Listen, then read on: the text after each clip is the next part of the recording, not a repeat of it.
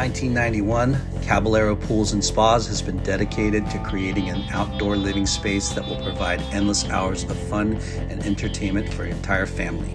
They specialize in offering excellent service and delivering top quality craftsmanship at a reasonable price. They will transform your yard into something unique and distinctive, a customized masterpiece that reflects your individual preferences. Their experience will ensure that your new backyard is something you will be proud of for years to come. Whether it's a minor project or a large master plan, Caballero Pools and Spas will help you get there. Check them out at cabpools.com or reach them at mark at cabpools.com or call 714 309 2890. This episode is brought to you by our friends at Neon Wave. Neon Wave is an internationally local shop, a concierge to the modern nomad. They bring together carefully chosen surf, fashion, art, and snowboarding gear with a curatorial eye that's drawn to the best of the best technicality, creativity, and sustainability. Their team is born from nature, raised by the wave, and nurtured by the culture they support. This is Neon Wave. We look forward to moving forward. Check them out at thisisneonwave.com. Earth Pack, customized eco-friendly retail and e-com packaging since 1989. In a time of increasing environmental awareness, EarthPack is an advanced supplier of affordable recycled packaging for businesses of all sizes. EarthPack provides custom products and services and continues promoting sustainability while fulfilling the individual packaging needs of eco friendly retailers nationwide. Check them out at earthpack.com. Friends and family, brothers and sisters, welcome to the Late Night with Chalky podcast. Yeah. Our guest this week, former pro surfer from HB, Huntington Beach, finest. He spent a ton of time living bi-coastal between New York and Cali. This big dude is powerful, yet very light-footed, and has one of the best air games in the biz. He made a name for himself landing insane airs like the Kerrupt, but he also has a wicked layback with knees that bend in all directions. If you've seen him surf, you don't know how he does it. He was surf team manager at Lost Surfboards and ran marketing at LibTech Surf. Still help No, Yeah. yeah. I kind of gave up on the whole circus. Yeah. which goes to now he's working his day job as a plumber. Hey, good trade to know. yeah. I'm doing whatever it takes. you know? Yeah. Well, we're stoked to sit down with the talented Mr. Ryan Gnarlson Carlson. Dude. Yeah, buddy. Yeah, boys. Yeah. Um, epic. You know, you know, we, we saw you a couple months ago Yeah. and uh, for Balaram's movie premiere. Yeah. and it was crazy. Your name's come up a couple times in, Uh-huh. in, in different podcasts with us, but Balaram was like, "Yeah, you know, he he quoted, he's quoted saying that Ryan Gnarlson Carlson, without you living over there and doing what you did in front of those guys, they probably wouldn't be here." Oh, Today. That's, that's crazy. Isn't that? Yeah. That's Yeah. a huge compliment. Like, yeah, I mean, he's worked so hard to get where he's at. Don't give me credit, you know? Well, But- dude, it's kind of funny. I think you had a big impact on his life, and he, No, it's you know, cool. We went over there like when I first went to New York. My first session, I got um, I was living at the Lost House in San Clemente, and my brothers. I moved all my family in. Like my family comes from hard times. Like I moved out at twelve, and then like when Lost moved me into a house, I think I was eighteen years old. Um, they they had me take over the house, and so I had my brothers move in. Anytime there was a free spot, it was like, okay, Randall got kicked out, let's move in my brother, you know. And then Chicken Willie wants to go, okay, we'll move somebody else in, you know. So like that house was crazy. It was a party the whole time. Like there, Yeah. they, you couldn't you couldn't hide and find a place that wasn't like there was no mellow nights there, you know. yeah, But um, That was the heyday, though. yeah, then Riola like Lost sponsored me to party at first. It wasn't they'd give me money for alcohol and like whatever I wanted to do and clothes. And uh, Shea Lopez introduced me to all those guys like Mike Riola, Yeah. Biolis, and then um, I moved to San Clemente. let's start at the beginning. Yeah, sorry, I'm doing Okay. Yeah. circles. No, but it's No, awesome this is know. great. Yeah. But like, But we'll get into yeah. that. So, so where did it all begin for? Like, where'd you start surfing, and who did you hang at an early age? Well, I moved out at 12. You know, I, I always loved surfing, but my dad was always partying. You know, like he was doing his own trip. So Crazy. he was super abusive. So I got out. You know, at 12 years old. Where were you guys living? Um, we we were in Huntington Harbor. Like we moved everywhere. We'd be somewhere for like a month, two months, and then uh, he but he would take off. He'd leave us alone for like two weeks. He'd go like grocery shopping. Was going behind the grocery store, getting the groceries out of the dumpster, stuff like that. You Yeah. know, and then um, he got really into meth, and he started like getting real paranoid, and he thought I was in the FBI when I was like ten years old, eleven years old. And he was real physical, but he was like a 280 pound oil worker. And so like Big dude. we're fighting and like I was the only one that got in the fights with him. So Wow. but like At 10. yeah, and I'd be surfing and I wouldn't get beat up, you know. So then I just kept surfing, you know. And that's what kept me safe. So who introduced you to surfing? How'd you Um, find surfing? I, I always wanted to surf. I got my first board at six, and then I when my parents got divorced at six, I had to move to Phoenix. So then it, it was like it was weird because I was that Rick Kane had a surfboard in my room, living in Phoenix, Arizona. That Ger- that happened to Gerlach too. Yeah. No yeah, way. yeah, no, for sure. He- It's crazy. His would- mom and dad got divorced and Yeah. she moved to Arizona, I think, and Yeah, yeah. or Vegas or something like that, right? Yeah. it's it's insane like but like the surf vibe for me was real you know like Yeah. i loved it already like i i used to surf blackies all the time my mom would take me there and she liked the lifeguards and would just go flirt with them and let me surf all day you know Yeah. but it was And you had siblings. yeah i had um i have five real brothers um a sister and two stepbrothers Dang. Wow. so it was a big family And you, what age were you in that group? i was the second to youngest Okay. so it was like it was a crazy like my dad was So the older bro- siblings were they bouncing early too out of the house? No, house? no, Like, well, a lot of them went to jail. You know, one of my brothers killed two cops. He was like um, crazy skinhead. You know, and he went he went to jail for 15 years. Dang. And when he got out, he wanted to straighten his life up. But they're like, hey, if if you're a traitor now, because Yeah. you you're the you're supposed to be in this for life. So you either kill these two people, or we're gonna go take care of your family. Whoa. And um, they went. He, so he went. It was two cops, uh, two black cops. He went and shot him, killed him, and he's been he's doing double life. Um, I don't talk to him anymore. Like I used to ride him Yeah. just to be in contact, but like I kind of cut ties with my whole family except my mom.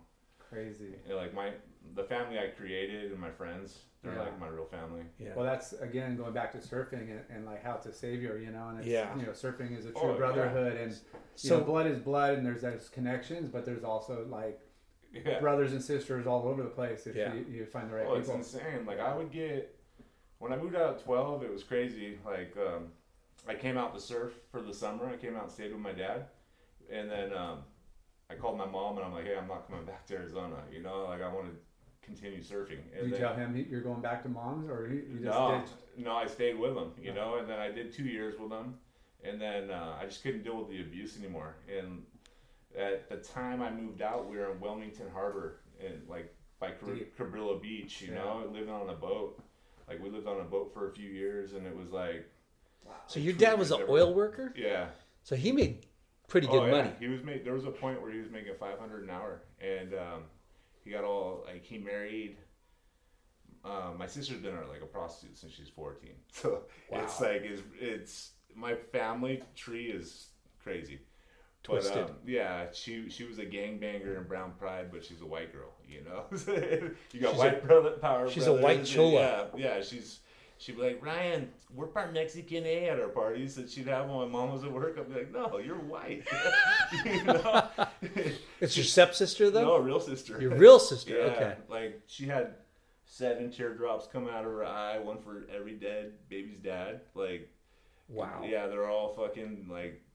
It, it, it's crazy visiting my family. It's like an adrenaline rush. You know? Well, it sounds it sounds like they all escaped, but they fell into like worse circumstances. Oh, yeah. you Yeah. know, because they all f- wanted to be a part of something, whether you know, Yeah. like some group or or some. Yeah, they had their own crews. They had their own, yeah, but like definitely not a healthy. no, it was. Yeah, they went to So your mom and dad had five kids and then Uh, no, they had six. six Yeah, kids. And, and then uh, my dad Remarried. he never married her, but they were together for so long. They're just, I call them my stepbrothers, you know. Mm. But uh, yeah, because their mom helped me out a lot. Like she used to do schoolwork with me, and then like when our dad would leave us for two weeks, she was the only one that would come back and make sure we ate. You know, because Yeah. like we'd just be we all all had our own little like Boston Whalers. Because when my dad was making good money, he bought nice boats, and like we all had Boston Whalers and like we would just cruise. Me, me, I would just go around, like park the other side of the harbor, and I'd go check out waves around San Pedro, and I found a bunch of cool waves over there, and I'd go surfing over there. And what, how old were you then? Like Uh, like eleven, you know, but like how wild. yeah. So six when you were six, is that's when you found surfing, and then you had to move to Az- Arizona, yeah, Arizona, Arizona for four years.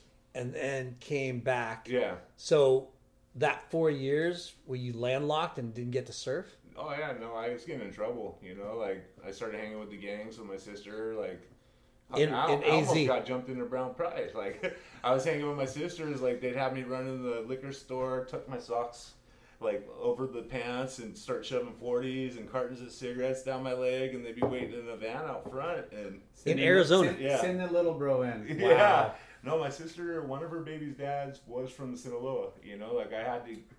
There was a time where before I moved. No, this is after I moved out. This is when I was like 17 years old. My dad called me and he's like, "Hey, your sister's getting beat up, and she was living in a Sinaloa compound on the border." You know, and so I showed up and I was already surfing, and I, I was like, "Hey, like I knew her dude," and I was like, "Hey, I'm here to visit. I'm gonna take everyone to Rosarito. We're gonna go on a surf trip." And she had two kids with him, and um, basically I had my sister. I told my sister to pack everything. We went straight to the border. We were sitting at the border for like three hours. I'm like, they have to notice that everything's gone. You Yeah. know, are they going to come for us? You know, Right? but um, they this is you know pre 9/11. The borders were really lenient. These kids were born in Mexico, and we got them across the border, and like somehow pulled it off. You know, Wow. And uh, they, my sister lost all her kids through social workers and everything.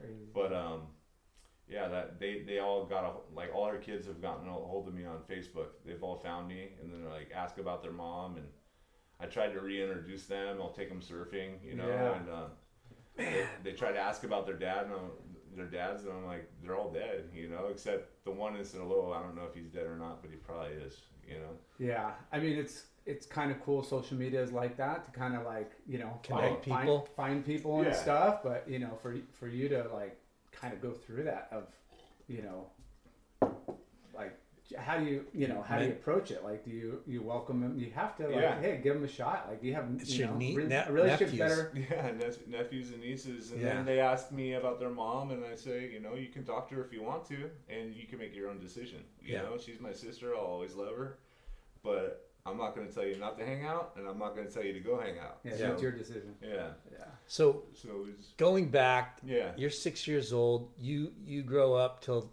ten years old in AZ. yeah, In in the rough part of AZ, obviously, in a gang banging part of yeah.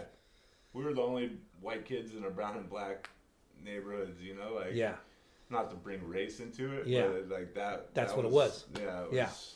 And then so you'd already started surfing here, Yeah. and then had to move over there, and then made it back to your dad's and lived with your dad Mm. for two years. Yeah.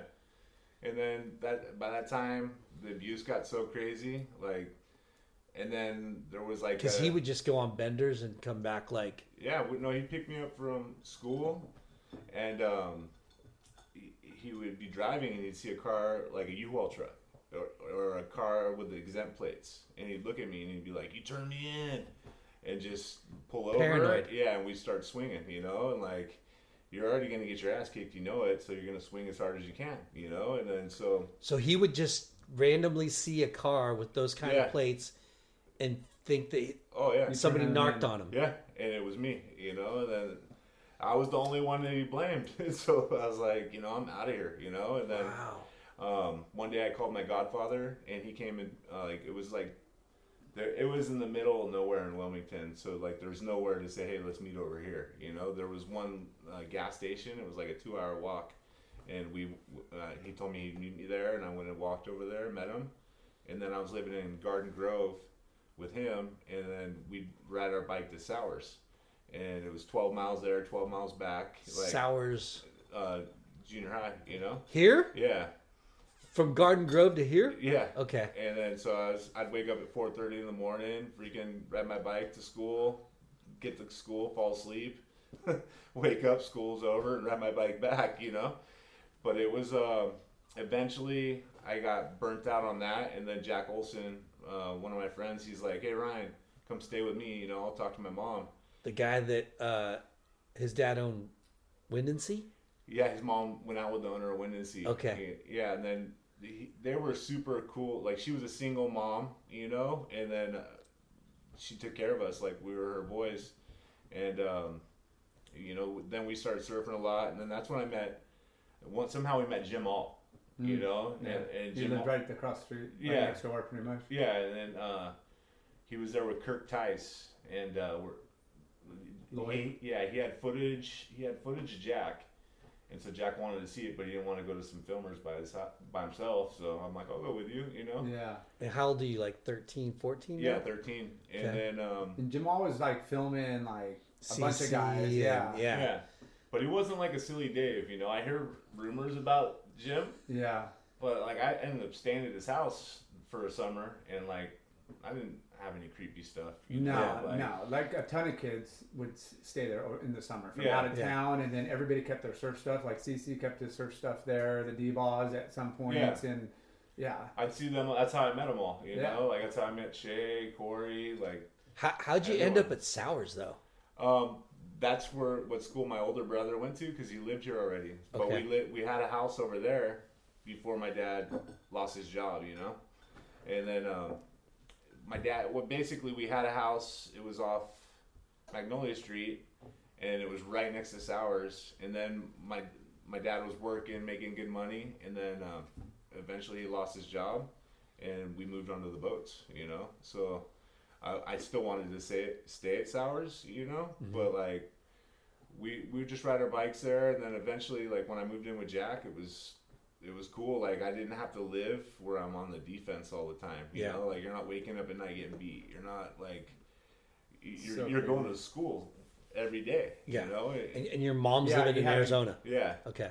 but you had a kind of a mother figure in Yeah. your life, Yeah. and people that were like, "Hey, this is the program." You're like, Yeah. you know, you could stay here, but you got to go to school, and you got to be a good kid, and you know, I'm sure they're Oh yeah. helping you. I had to have good grades, Yeah. like C average, but good enough, you know. Yeah. But um, What what boards were you riding? uh, whoever had a board for me, I I got boards. You know, like there was this board called the German Tank I rode. It was like four inches thick. It was some old beat up board, and I just rode that. You know, and then uh, Sean Ward and Brandon Ward, they used to let me borrow boards because I used to be as short as them. You know. Yeah, Yeah. when did you hit your like growth spurt? Oh, I grew a foot a year for two years. Like seventh grade, by the, from seventh grade to ninth grade, I went uh, from riding four sevens to uh, six twos.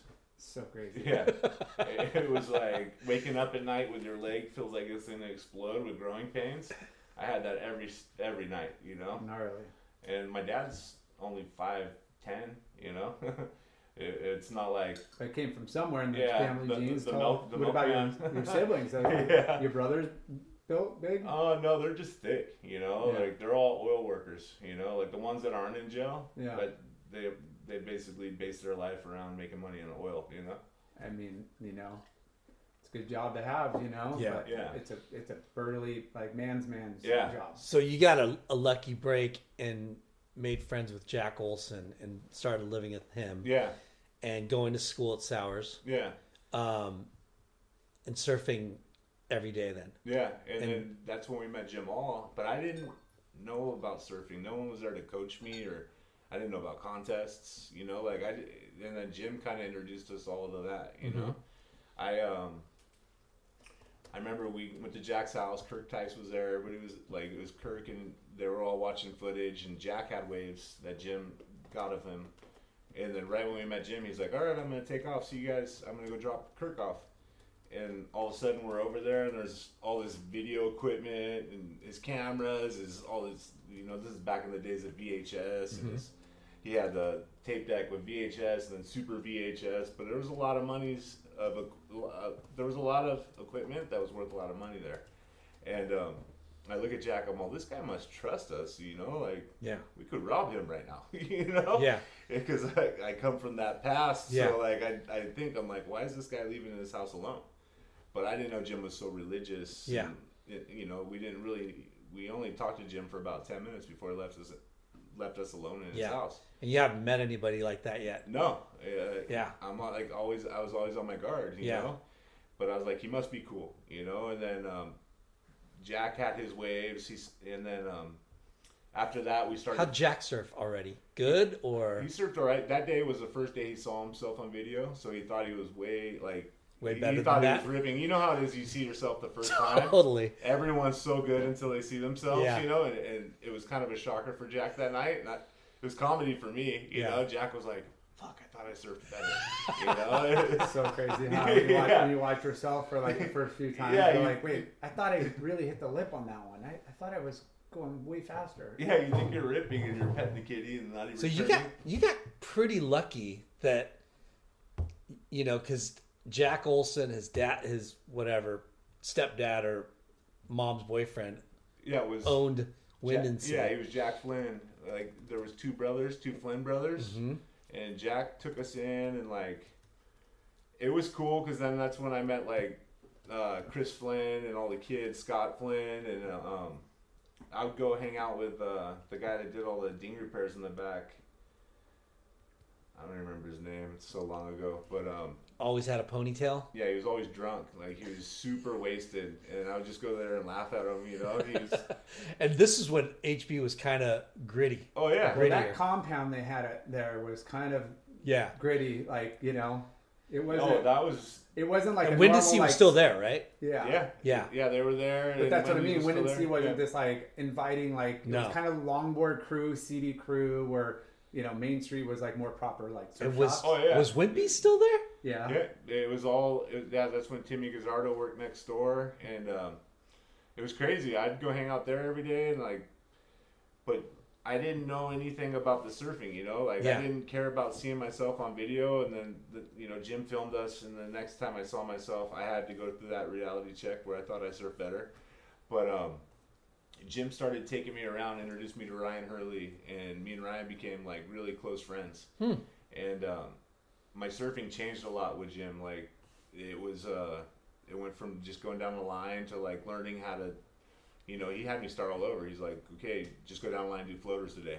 You know, basically he gave me a new move, like once a week. Jim did. Yeah, and then uh, What a trip. he'd let me like CC would give me old boards to try, Kirk Tice would give me old boards to try, and then uh, it was crazy because like I didn't know uh, about sponsorship. Like I ended up winning some wetsuits when the uh, zipperless Billabong made the zipperless suits when Bob made those, and uh, Jim set up a meeting for me to go meet up with Bob because I had all the snowboard gear and I wanted a wetsuit, and so I went. Where'd you get the snowboard gear? Uh, won it in the HB series. Okay. The CES contest back Yeah. in the day. Like I said, I'd watch his tent for him at night, and he'd give me free entries if I, if I went and watched his tent, he would let me in the contest for free. You know. So you're working for your entry. Yeah. Yeah. I mean, pretty much security, making sure nobody's running off with stuff. Yeah. Yeah. oh, it was crazy. Like Kissel would run up on you late at night. Like the characters that would come down, and they're Yeah. like, "Yeah, buddy, I'm hanging with you all night." you know. Yeah. But it was it was cool, you know, because it was only about surfing at that age. You know, Yeah. there was no like even the hard times I went through. I didn't know they were hard, you know, because that was the life I was brought up. Yeah. You know, like, You didn't know any different. No, I just Yeah. got sick of it, you know. But um, when when I started meeting Jim, he started having me go to church and like do all this stuff, and that was cool, you know. But like, I just went there and went to sleep, you know. Yeah. Then eventually, uh, when I won that snowboard gear, I went in there uh, to Bob's office and I'm like, "Hey, can I trade for a zipperless suit?" And he handed me a contract, and I was like, "What's this?" And he's like, "He's like, I'll trade." No, this is what he said. He said, "I'll give, I'll trade you for the wetsuit, but instead, um, why don't you, why don't you ride for us?" And he handed me this paperwork, and I just wanted a wetsuit. So I look at the paperwork, and I just handed it back to him, and I'm like, "I just want a wetsuit, Bob." Like, he's like, "Ryan, I'm gonna send you on trips, give you all the wetsuits you want, What? anything you need, you, I'll pay for your contests."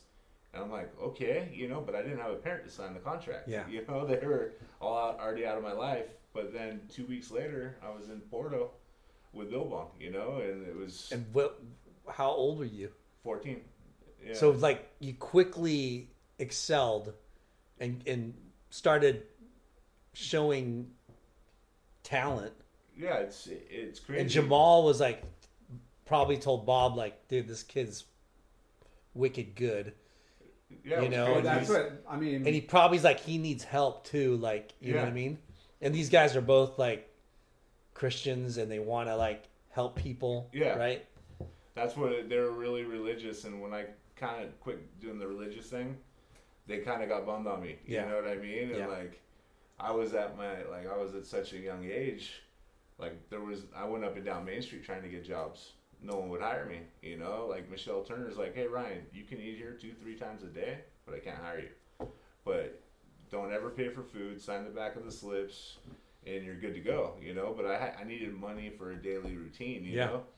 So I ended up getting like pounds of weed from like swaggy weed from Arizona, and I would roll pre-roll joints, and then I'd just go meet Timmy in the back of the shack and sell ten of the cooks freaking joints, and I have fifty bucks, you know, and all of a sudden I'm killing it, you know, so wait, wait Quick money. when, when did this happen like like right same time Yeah, or same time because like I had my friends. My brother lived on Seventh Street, and so I'd go by his house after gyms, and like there, I had my party friends then. you know, I just got back from church, and everyone else was like, "Hey, you need to make money, do this," you know, and so I got a pound and fucking turned it into money, you know. That's that's the way I did it, you know, and like Yeah. it's crazy because like at Dwyer, I used to like always bring herb there and sell it to people, like my friends, because I got kicked out of Sowers eventually. Um, had to go to Dwyer, and then um, Same thing happened there. yeah, no, I did Dwyer. I did good because Mr. Daly, Yeah. yeah, Mr. Greg Daly, Daly. yeah. Daly, man, he was the man. Math, math and ceramics. Yeah, when life got hard, Mr. Yeah. Daly introduced me to art and the love of surfing. You know, Yeah. like he would talk surfing all day, and it, it was crazy. You know, but we still see him out in the water yeah, it, Yeah. It, it makes my day. Anytime I see him, he still drives the same trooper. Yeah. like it's it's crazy. Like he's he's changed so many kids' lives. That's- You know, and there's not too many teachers that do that. Yeah. you know, they go and do their job, but he actually loved what he did. Yeah, I mean, he, he was awesome. I, I still have a bunch of pottery and ceramic stuff from Oh. like when I was a kid. My mom kept it all. You know, you make stuff for grandma and grandpa and, and Yeah. friend, you know, and then like, okay, here it is back. And I'm like, what am I going to do with this? Huh. so here you are bob hurley puts you on the team Yeah, and I didn't even know what it meant. Yeah. you know? it's no one ever no. you didn't surf enough contests to like see other kids right like Yeah. doing the contests and doing the resume and Well, you'd see people with stickers or sponsors, but you didn't know how it worked. Yeah, you, know? you don't know Like, how it just works. show up and you're like, what do you mean there's paperwork? Like, yeah, what no is one, yeah, like, contract? I didn't know there was pro juniors until I was too old to do them. You know, like Yeah. it's just that's the way it was. You know, because for me it was just about making it through life. You know, and was what surfing did for me. Like after um, after I lived with Jack, um, I ended up getting a D on my report card because I went to Porto during one of my tests. That that was my Porto trip. But then my teacher let me make up the test. But Jack's dad heard that the guy, the kid living with him, got a D, and he, I got kicked out that day, like within an hour's notice. You know, Wow. they're like, I, I got home from surfing, and Jack's like, dude, I'm so sorry, you have to leave. And I'm like, okay, can I find somewhere else? He goes, no, no, my dad wants you out of here, like. Wow. So I was like, oh shit. So now I have all this billabong shit, backpacks. I'm like, all right, I'll pack everything up. You know, what am I gonna do now? You know, I'm not gonna stress on it. I went walked to the pier from 21st Street, freaking went surfing, and then uh, I was telling Steve Spagnoli, I was like, hey, I just got kicked out. I'm fucking tripping right now. I started, it started kicking in, and he's like, don't worry, come stay in my house. You know, I'm like, spags yeah, I'm like, couch surfing. yeah, all right, I'll do it. You know, and then by the time I was 18, I lived in 50 different homes. I did, the, I, I did all the math, you know, and it was like because I'd go stay with somebody and a family until they, I wasn't welcome anymore because you know it's a lot to take in somebody else's kid yeah with no money, you Yeah. know, and so I would stay until uh, that people were kind of acting a little different, then I'd just go stay somewhere else, and that's what surfing did for me, you know. It was like that's why all my friends are my family, because they are my family, Yeah. you know. Yeah. It's not like um, you know, they all opened up their doors. You know, like I almost lived on every numbered street, you know, in Huntington. it's unbelievable. You Yeah. know, and that's the thing. Like when I moved to San Clemente, like I started surfing with Shea, and um, Lost already Lost had already sponsored me for partying. Like they were. Did So- you did you graduate or did you pull out? No, I like- got kicked out sophomore year. I quit, the, Sophomore. I quit the surf team, and because me and Verdone didn't get along, and uh, I took PE, but I'd wake up in the morning go surf, and um, two weeks after quitting the team and taking PE, like me and Verdone were like very, we, I'm surprised we didn't fight, you know, but he, I got called into the office, and um, it was Mr. Sapien, the supervision guy, and Verdone sitting there. Yeah. And they're like, oh, he's like, I, I hear your parents live out of state and you're going to school illegally. And I'm like, I look at Verdone and I'm like, yeah, you know, I'm doing what it takes to go to school. Yeah. You know, I'm Yeah. like, I've been forging my way through school since seventh grade, Yeah. you know, but they're I'm like, here, yeah, you know, like- I show up every day, I'm doing my best, and like, I don't know where I'm going to stay tomorrow, but like, yeah, I quit the surf team. I'm sorry, guys. You know how political it was, Yeah. you know, but that that's where me and Verdone had our beef, you know, and it was like I got kicked out of school. They, they said it's legal for you to Well, come. I mean, I don't know, you know, obviously, you know, his positioning, but just knowing him is like, Yeah. you know, this kid's, you know, probably slinging weed oh, and, Oh, yeah. you know, is the guy. And, and, and, you know, of course, he's, you know, a little bit more the straight and narrow, like most teachers and, Oh, yeah. and, and father figures. But, like, yeah, I mean, he, he's, a, you know, rubbing him the wrong way. And, oh just yeah, like me and anybody. him, me and him did not get along. You know, we do now. Yeah. You know, and like he's apologized for that, Yeah. but like that. But was at the his- time, it's like, yeah, he's His probably protecting the other kids. Yeah, like, dude, we can't have this guy around. his team was so like everything at that time. Yeah. You know, and then I was the first freshman to make it in so many years, and he made a big deal about it. And then come nationals, I go surf my heat on the A team, you know, which I shouldn't have been on. And then first wave, some guy drops in on me, but he ran into me, so we got a double interference. And then and then so I'm like, fuck. I don't Yeah. even know what to do. I no one taught me about contests. Yeah. But um, long story short, Verdone made me wait all day. Mikey Riley was trying to get me right home. He's like, no, Ryan has to wait. And then the whole drive home, he's like, my team's like my, my team's like a bucket bucket full of water. You put your hand in it, your hand takes up that space. You take your hand out, the water fills that space your hand once took. Wow. You are replaceable. I'm like, cool. I'll take PE next year. I don't care. Dang. you know. That's But- insane. it, it was uh I had a bad attitude because I did I went through so much in my life already Yeah. that surfing had to be fun for me. You know, that was like my my safe spot. So no more Huntington High School surf team. Yeah, no, I, I homeschooled after that. It was cool. It helped me focus on life. Get go and get a job and Where'd you go? Where'd you uh, work? Huntington Surf and Sport. I worked in their warehouse and then um, On Gothard. Yeah, in Gothard, and then I ended up getting a job in the front, the storefront, and then Main uh, Street location. Yeah, Yeah. and then La Ventina's. I do pizza delivery at night with Nice. Spagnoli. Spags. Yeah, Well, we talk about those like first jobs and, and, and trying to figure out a schedule where it doesn't interrupt surfing. Yeah. You know, like usually it's Every- evenings. I yeah. had friends that worked at the uh, movie theater, obviously bus boys, delivery, you know, but So like, what grade are you Yeah. in now? Like um, by that time, uh, sophomore year. okay. Yeah, So you're only like 16. yeah. Okay. I was 15 when that happened. It was uh, second second week of sophomore year, and then um, after that, like my brother actually moved out from Arizona, and uh, he was doing the oil fields. So he, he had a house on Seventh Street, uh, apartment. He moved down there, and I, I started staying with him, and it was cool. We we did like you know about four or five months of living with him.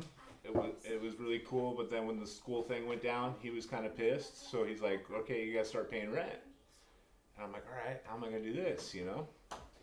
And so uh, basically, I started throwing parties on the weekends. And like uh, Brandon Tipton, uh, he he had a nitrous tank he stole from Dwyer. It was this tank. It was like a nitrous oxide tank, you know. Okay. And I'd go fill it up in Whittier. I'd hitch a ride to Whittier, fill it up, so, and then I'd sell it at, we, at the parties we'd have. Yeah, we charge five bucks at the door.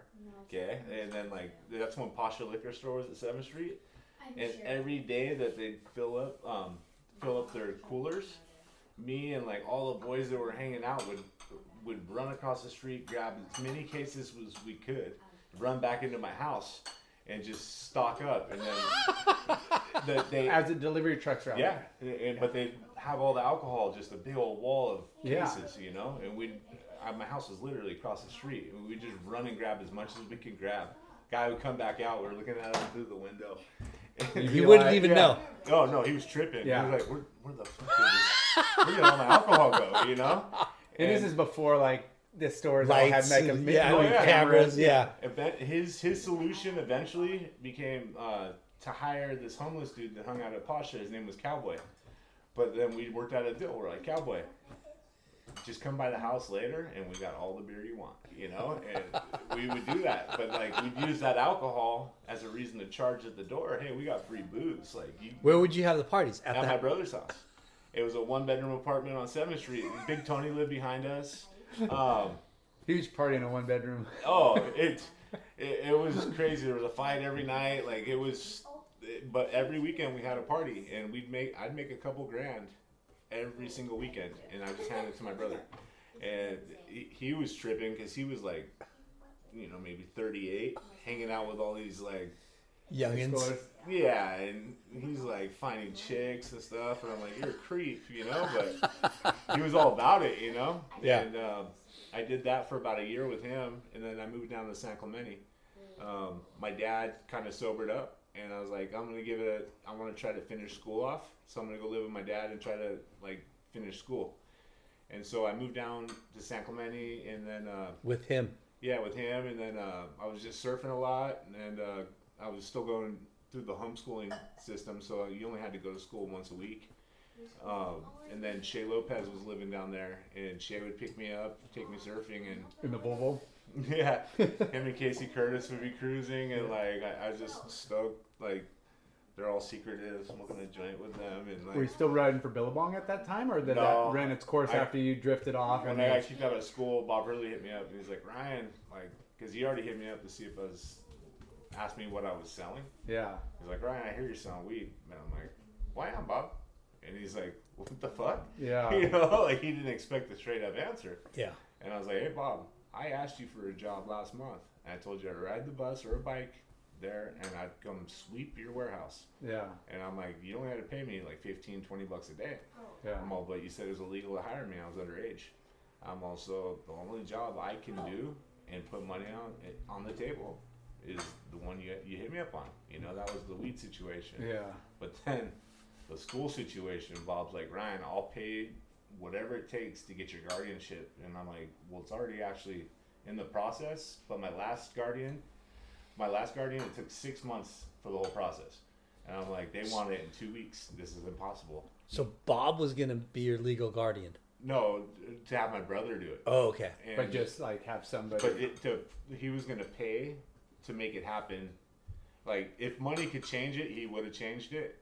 But there was no changing it. And Yeah. I, I just told Bob, hey, I'm just not gonna go to Huntington. I'm just gonna homeschool. Yeah. And so we parted ways. You know, he's like, well, he didn't fire me, but I kind of quit because that company ambiguous back in the day. Yeah. They uh, Gil was like, we'd always party at his house and the one on Lake Street. Of, yeah, yeah, him, Scratch, everyone, you know, Jack Coleman. Um, fuck, we just go hang out there, and then Gil's like, "Hey, fuck Billabong, come to Ambiguous," and they offered me some like crazy contract for my age. It was like, a, it was only travel fun, yeah, but it was cool. I never spent it, but that's how. Uh, that's how I ended up. I lived with Gil for a little bit, but um, basically what happened is two years went by with my contract, and then Chris Ward and John Robertson asked me to go to Tahiti with them, and I had plenty of money in my travel fund. So how did you connect with those guys? the ambiguous guys. Well, not the, with Chris Ward and Uh, just when I was living in San Clemente, Okay. because I and then uh, when I was living in San Clemente I, with my dad, I was surfing with Robo because Shea Shea brought me over to Robo's house, and Robo looked familiar, right? Like I, I always looked at him and I'm like, I've met you before, you know. I got a good story coming up. Um, I'll just tell you guys right now. Yeah, like Robo, I was hanging with him, and it took so long to even realize who he was. But he had this big birthmark. He has a big birthmark Yeah. on his face, you know. And I remember when I was a kid, I was surfing the hole, and uh, there's two kids over there. You know how it is when kids are looking at each other too long. You know, Yeah. like these kids are staring at me, so I threw my hands up. Yeah. You know? Yeah. What's Yeah, up? And they, I started running at them. And they, they threw their hands back up, so I started chasing them, and they ran in the water. I was like, "All right, pussies!" And I, I, I ran up and grabbed their backpacks and walked away with them. You know, I'm like, "Dude, I'm a homeless kid already. Like, Yeah. I got two back. It's like, I, I got some. At what I got some Like- clothes. Super Groms. Like you're Yeah. tw- 12, 14. Like, yeah, 14, 15. yeah. And uh, so I go up to the house. They had weed in there. They had money. Like every, like, you know, Backpacks were oh, loaded. brand new shoes. Like I didn't have shoes that were brand new like that, you know. and uh, I put all their clothes on, and then I, they went and bought me Harbor House because I went and walked over to Harbor House. I had a wad of cash. I, they're buying it for me. And then I, I You ran into him a couple years later. no, I thought I was the man. I, I went back to the house, my friend's house that lived at Surfside, and then all of a sudden I'm sitting upstairs, start smoking their weed, and then uh, knock on the door. And I hear it's, it's Orange County Sheriffs. They And- called the cops on yeah, you. they called the cops. I guess they saw me walking back from the restaurant wearing all their clothes. called me to the house, called the cops, you know? And then, so uh, I had to go downstairs and talk to the cops. And uh, then I go out there. They, they said it was me as a witness, you know, and I'm wearing their clothes still. I had to go take their clothes off, give them their money back, what was left of it, you know? But they uh, put me in handcuffs. I'm in the back of the car. And uh, they're like, "Do you want to press charges?" And I'm looking at them, going, shaking my head. You better not, you Yeah, know. And yeah. they're like, "No, no, we won't." Just want your stuff back. Yeah. And so I gave them their stuff back, and then Were you guys the same age? yeah, and then I, I didn't see Robo again for like ten, no, not ten years, like six years. Yeah. But that's why he looked so familiar. Yeah. So You're like, the dick that. but Shea, yeah, no, it didn't come out until like one day. Like every time I told her Robo, I'm like, I've met you somewhere. Yeah. Like we. I can't put my finger on it. And like Shea brought me over to Robo's house. He's like, "Here's kids your age. Go surfing with them every day." You know, and they were doing those like Gorkin, Robo, Yeomans, all these guys, and uh, this guy John Perkins was the filmer. So, okay, Yeah. you you your dad moves to San Clemente. Yeah, You're like, okay, this is perfect time for me to kind of rekindle my my relationship with my dad. I'm gonna live with him down there, yeah, and the waves are killer. yeah. Okay, And, and all those guys. That's when all those guys were Oh, surfing Oh, lowers, was T Street, there. Riviera. Oh, What's really going 204s. wrong? Yeah. What's really going wrong, and Yeah. all the videos and the you know like the party scene. but you didn't you didn't know anybody there. No, just Shea. Shea introduced me to like And how did you meet Shea? uh, Jamal, Okay. and then uh, Oh, that's right. Yeah, Shea and Corey would stay at his house Yeah. in the summer. and Shea, like when I would go through hard times as a kid, like I'd call Shea up, like Yeah. I'm gonna call this because the first time I met Shea, I told him I thought he was a chick. I used to have his poster on my wall. I thought, and I told Shea this. I'm like, hey, I thought you were a girl. You know? And he's like, what do you mean? I'm like, I had your poster on my wall, and it was the best girl turn I ever seen. I was like, this Shea Lopez chick rips. You know? And, and so like, he's all helping me out and stuff, and I tell him that. You know, he's. But like he he'd always answer my calls Yeah. whenever like times were hard. I'd call Shea up and he'd be like just talking to me about awesome. surfing and bring me up. Uh, he gave me one surfboard when I like when I was really doing contests and I was fired up. He gave me the board he won the Bud Tour in Oceanside on, and I rode that thing. I broke it three different spots. What was it? Uh, some Xanadu. Xanadu. Yeah, and uh, I broke that board in three different places. I I and I had to like I. He didn't. He just let me borrow it. He didn't give it to me, you know. and I was like, I brought it back. I had like duct tape on the nose, and I'm like, Shea, I got your board back. You know, there's there's some problems with it. you know. He was like, just keep it, you know. But Yeah. then he ended up hooking me up with Xanadu. So then, like, I ended up having a lot of boards, you know. Yeah. But uh, that's like when I moved to San Clemente. Like Shea was uh, living with Riola and uh, Corey in San Clemente, and um, so he, he took me surfing, and then um, I, I've been going. I've been surfing lowers a lot by myself. You know, just getting dropped off by my dad, and then going back, getting picked up later on, and then Shea's like, "Hey, you should come up to the house and check out the new Lost video." And I'm like, "All right." That sounds cool, you know. Were you sponsored by anybody at that time? ambiguous, you Okay. know. And uh, I go up and watch the video, and she's like, "You got to really pay attention to the end, you know." And it's before it goes to like four screens after the credits, and all of a sudden I see myself surfing. I'm like, whoa, there's there's a section of me. There was like, They put you in a movie. yeah, there was a bunch of waves, and Shane knew it was me, but nobody else knew. There was no name on it, you know. And I was like, wait, Shane, I think that's me. And he's like, yeah, it is, you know. From lowers or just yeah, out from front? lower, yeah. from those sessions of lowers, and then uh, he told Reola, he's like, "Hey, this is Ryan. You got to put his name on there. This is this is him surfing." And like, because they didn't know who who it was, they just put it. Was in the video. movie not out yet, Right, It was just getting finished. yeah, you know? like just pre previewing. yeah. And then after that, like, I started going up to the Lost House. They were having parties. I think, What what movie was that? That Um. Momentum three. yeah, the Wrath of Chicken. Um, I think it was one of the What's Really Going Wrong, or no, it's one of those. What's really going on? What's really going wrong? No, it was after that. It was the third one that got dropped and didn't get they didn't get in trouble for. It, uh, Lost Across America one maybe. Maybe. Yeah, it's probably that Lost Across America one, and then Those guys were on fire though, man. That's what Gosh. it is. I Yeah, it was mean, he, he, he ran, you know, the Surf and Sport, you know, video buying Yeah. job, and huh, he would trip It's- out on like how many. I mean, that's what we did in surf shops. We'd work, fold shirts, and watch videos over and over. every and over, video- like all day. Oh. I'm like, I'm getting paid to like watch surf videos. Every Oh, person yeah. that tried to sell videos to us, yeah. I would have them give me a video and I'd watch it and then I'd yeah, his order his it. home Oh, collection that's was perfect. Yeah. yeah was That's that's what it was all about with surf videos. Like Oh, I, yeah. I would put the sound the like a, put put the music on that from the certain section. Oh, for sure. and you can just like have that surfing in your head and For you sure. can remember what Corey was doing you know during Yeah. that during that song you know and um, that's what it was all about that's how I got I even heard of Lost was Seth Matson gave me a, a VHS and it was an old Lost video and that was like right when they started making videos you know and I was Yeah. like fuck it was the coolest thing ever they're partying fuck it there's chicks they're surfing good and there's Yeah. Randall They're Yeah. doing everything everybody's doing everybody's doing all over the world as far as like, you know, surf culture, but like they're the ones that put it on video. yeah Yeah. Yeah. oh, So- it was crazy So that day, Reola, you got introduced to Reola, yeah and, and that's then they said, "Hey, you should put him on the team." No, he didn't tell him to put him on the team. Be the party he, guy. He just said put him in the video, put his name on the video, you know. So they put my name in the section. But then uh, that's when I they had a party that night. Uh, she was like, "Come back, we're having a party," and so I started partying, and then like. I, I remember guys were talking about the ecstasy they had or something like that, and they're like, "I just, I got some Ferraris." I'm "Bitch, I got a Volvo," you know, like is that a Volvo, you know? and they, Reola thought that was so funny, you know, and I was like, Just totally naive yeah, like what I didn't really even know they were talking about ecstasy. I was just telling them I had a Volvo, you know. And, the Supermans. They Yeah. had the freaking what is it? The, yeah, there's all kinds then of we, yeah, then we ended up fucking like pulling some chicks and having fun. And then Reola's like, you know what?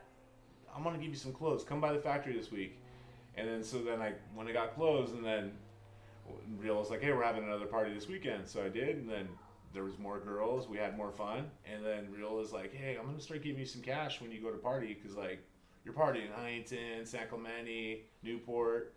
Like I just I want somebody wearing my clothes partying. And I'm like, all right, cool. And so I had a beer sponsor, you know. Mike Reola said, "You're going to be my party Yeah, sponsor They sponsored me to go pull chicks, party, and have fun. in know? Lost Clothing." Yeah, and, and like the sec- the video section didn't matter, which is that yeah. which matter. is kind of genius. It's genius. yeah, Yeah, it but was- it, but it's like gnarly. It's like Yeah, early it was- influencer. yeah, oh yeah, and then this kid's good looking. He rips Yeah. and he knows how to party.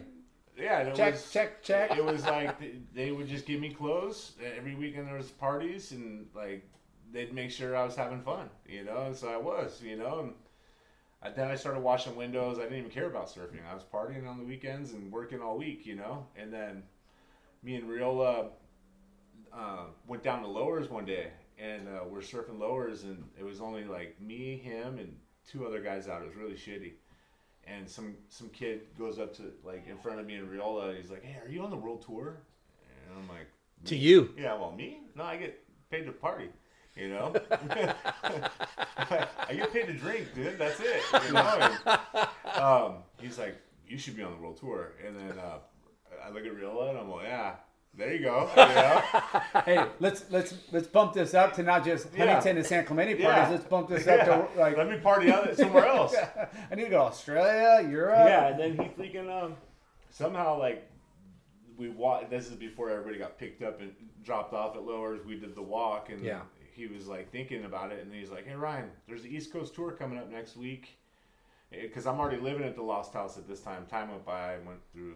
I, I just went through a big gap. Yeah. But like, um, I'm living at the Lost House now, and um, my brothers are already living there, and I'm still just getting paid to party because that's why I brought my brothers in. There's So- more partners. Take us back But to you're like still surfing Yeah. a lot. take us back But I back didn't to surf that much. Like I so just, what where is the lost house and who was living there? What was that all about? Okay, well, like Shea, like Shea told me he's gonna move move out of town, and like me and my dad were getting into it. That's what happened. Like me and my dad weren't weren't getting along, but I was still hanging at Robos every day, and then going to the Lost House on the weekends, and it was across. And when you say lost house, it's a lost clothing, lost surfboards house. yeah, it was like all the characters, all the team riders. they go Randall, to- yeah, they go Chicken. to. Oh, it was Randall, Chicken Willie, uh, this guy Tonan. Um, he's from Venice.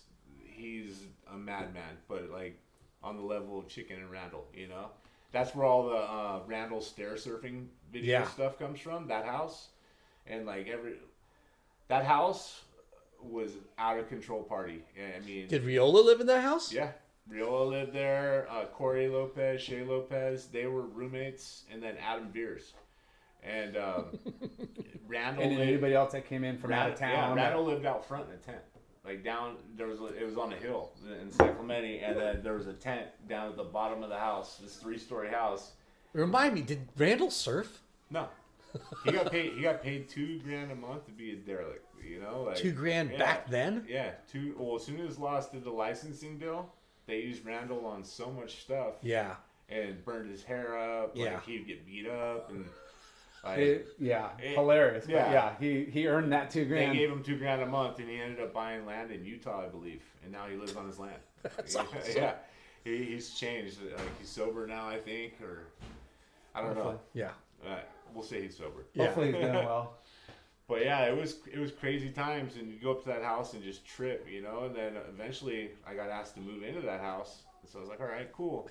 And then so Corey and Shea moved out, and then Reola moved out instantly. So I'm just here with derelicts. I'm fucking out of here, you know. and so like there was a void in there, so I moved one of my brothers in, and then.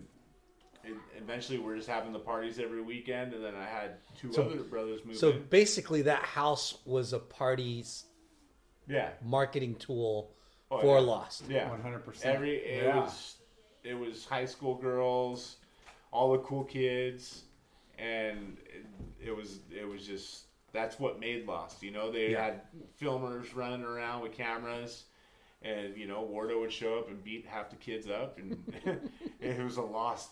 It was a full Lost vibe. You know, I mean the house had caves in it with mirrors everywhere. Like it had weird vibes. You know, and. Uh, like we had uh, this girl Jessica. She was uh, Ox's girlfriend before she died. Uh, Ox died, but like she was a reef model at the time. She, you know, she would stay there, and our rules for her to stay there, she had to clean in her g string. You know, so like we had some reef model cleaning her, freaking vacuuming our floor all day. You know, it was She lived there too. yeah, but she, she her way of paying rent was vacuuming in the thong. you know? the, the the the the scene they had down there was like, I mean, loose, but yet like smart. You Oh, know, yeah. like they knew what they were doing. The They- cops would show up every single party. Don't worry, we got your birds. They'll, they'll, Oh, yeah. we'd lock the cops out, right? Every door was locked. And it got to the point where, like, a year into it, they got sick of us not answering. And so they fucking started turning the power off. So everybody would walk out, you know? It was. It was crazy because it was a rich neighborhood. It wasn't like a ghetto like house. This was like a house you could see the Pacific from, you know, like. But You guys are ruining the property Oh, yeah. values. My brothers did. That's how I got stuck in New York. You know, like when me and Reola are walking up from Lowers that day, like I'm going going back to the house, whatever, thinking everything's cool, and he's like, "Hey, there's an East Coast tour coming up. I want you to go do it." And it was the the S- E ECSE tour where you start in Virginia, then you go to Jersey, Then you go to New York. He's like, it's two months long, but what do you got going on? I'm like, oh, nothing. Let's go. You know, I'm like, can you pay for things? Because I, I don't have money, you know? And so he, he's like, yeah, I'll pay for everything. So we do And that. this is the day that the kid said you should be on the world yeah, tour. this is right after surfing lowers that day. And so he, he was like, oh, whatever. He gave me a chance, you know? He's all, we need this vibe on that East Coast. Yeah. Yeah, but I see. My thing was, is I was so used to the partying vibe, I wasn't into the surfing side of it. You know, when it came to surfing contests, that got real hard for me, especially on the East Coast, because you go to Virginia and it's like there's One foot. yeah, there's a hurricane freaking a mile off the coast and it's half foot. Yeah, and uh, we went to Virginia, and we killed it, and then uh, we went to Jersey, had a good time, did all the contests. You know, we're doing lost parties everywhere, and then uh, my first session in New York, like I literally got in the water an hour before, and then the photographer, the guys from Unsound Surf Shop, I just met them, and uh, it was Mike Nelson and Dave Juan, and then I meet Nelly's like, hey, I shoot photos and film. You want to go surf? And I'm like, yeah, cool, let's go. An hour into that session, I get a, I get Nelly on the beach going, Ryan, Ryan, come here. He, he's got his phone to his ear. I get out of water and he's like, hey, Real was pissed. He wants to talk to you. I was like, okay. I'm like, hey, Mike, what's up? You know, I've been on the East Coast for two months now. You know, and uh, he's like, hey, I'm standing in front of the house right now. I can't go inside. There's police tape all around the house. One, one or two of your brothers is in handcuffs. The other two they're looking for. Um, How many brothers re- did you move in? four. Uh, well, there's four of us, three three other brothers, you know. And then uh, I I'm like, what happened? He's all, I'm calling. I, I want to find out from you. I didn't have a cell phone. Yeah. I'm like, Yeah. I don't I don't know what happened, Mike. I've been over here for months. Yeah. You know. And he's like, well, Ryan, until you find out what your brothers did, you're fired. No, no That check, sucks. no check, no plane ticket home. You're stuck in New York. And I was like, oh shit, you know. And so he hangs up on me. I look at Mike Nelson and uh, the owner of Unsound I just met an hour ago, and I'm like, hey, uh, do you need a guy to do uh, surf lessons, dinghy repair, and like you got a couch I can crash on? And he's like, yeah. Actually, that sounds all the above sounds good. Wow, And dude. so I was like, cool. So wait, why did you say Mike? Like, did you plead your case? Like, Oh, dude, he up. you set me over here. What I'm do you want? over Yeah. here. I'm doing what you wanted me to do. he was pissed because I moved my brothers in the house and they did it, you know. And eventually, I talked to my brothers, and uh, they they paid rent, and the landlord didn't like the parties, and so he told them, "Hey, there's a 30 day notice." And they're like, you know, they were young and they come from a crazy past, so they're like, you can't kick me out. Yeah. So they had a house trashing party, and they condemned the house. They broke the stairs. They broke every window. All our furniture, like everything I owned, got thrown from my room out onto the hillside. Like I never They destroyed They never. They, they they totally condemned the house. I was living in San Clemente, and you're. I was living in San Clemente last year, two years ago, and they were still working on that house. Shut the And- front door. Just because they're doing it with insurance and the guy's really dialing it in, but that house has been getting worked on for like 19, 20 years. like, and like two of my brothers went to jail. Like they found guns and freaking. They were old, they were old, they were old gifts. Yeah. Like, it was like some old World War II gun that my brother had that wasn't registered. Yeah. But um, my other brother, it he's been in jail. I haven't seen him since. You know, so like, So crazy. yeah, So you're in New York. yeah. Mike Nelson. All right.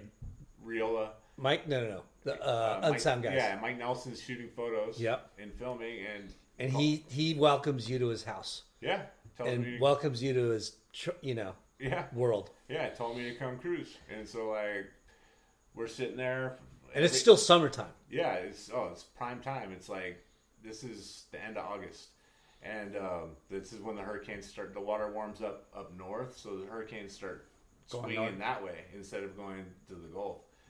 And fuck, the waves were going off. Like the waves didn't stop. All we did was surf, and like they they just You picked a good year to go. oh yeah, they bought pizza the whole time. And then the contest came, and like three weeks later, and I made some money in the contest, so I was good on money for a while. But I was like, I had nowhere to go back home to. Yeah. So, so I stayed Now- in New York. Back then, Yeah. So nuts. did you realize that you were that great of a surfer? Like, No, I didn't care about it. You know, like I didn't. I just had fun with it. If Yeah. it was surfing for me was always fun, and like when I did contests, it brought out a bad vibe with me. Yeah. Like I didn't. I didn't care to compete because that took the fun out of surfing. but you were doing things that most kids weren't doing yet. Yeah, right? no, it was crazy. Like Jim All, when I was when I was fourteen, there's a like I went to go to Jim's house. I went to Jim's house a couple months ago to ask him for the footage because there's I did a backflip when I was fourteen, and and in '94 no grab backflip. It, it was no grab. I, I've never done one like that since. It was like the video clip. It's straight inverted, upside down, land it and pull it, and and that's when in '94.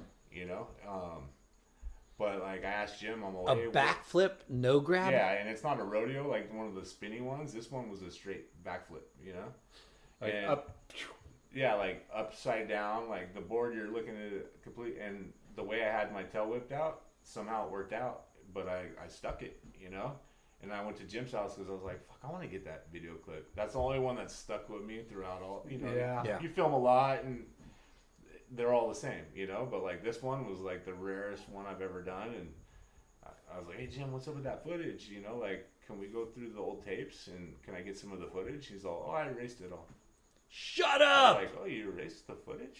Know, why would why would you do that?" He's like, "Everyone quit asking for it, so I I threw it all away." I'm like, "What about?" Because he had the the OP riots too. I wanted to get that footage just to have for my archives. You know? Yeah. and he, he had it when they went and took everybody's cameras during the OP riots. He had a camera stashed in a bag, and he got so much footage of Curren and Occy ripping while everyone was flipping cop cars, and Wow. it's going. And, and he erased that too.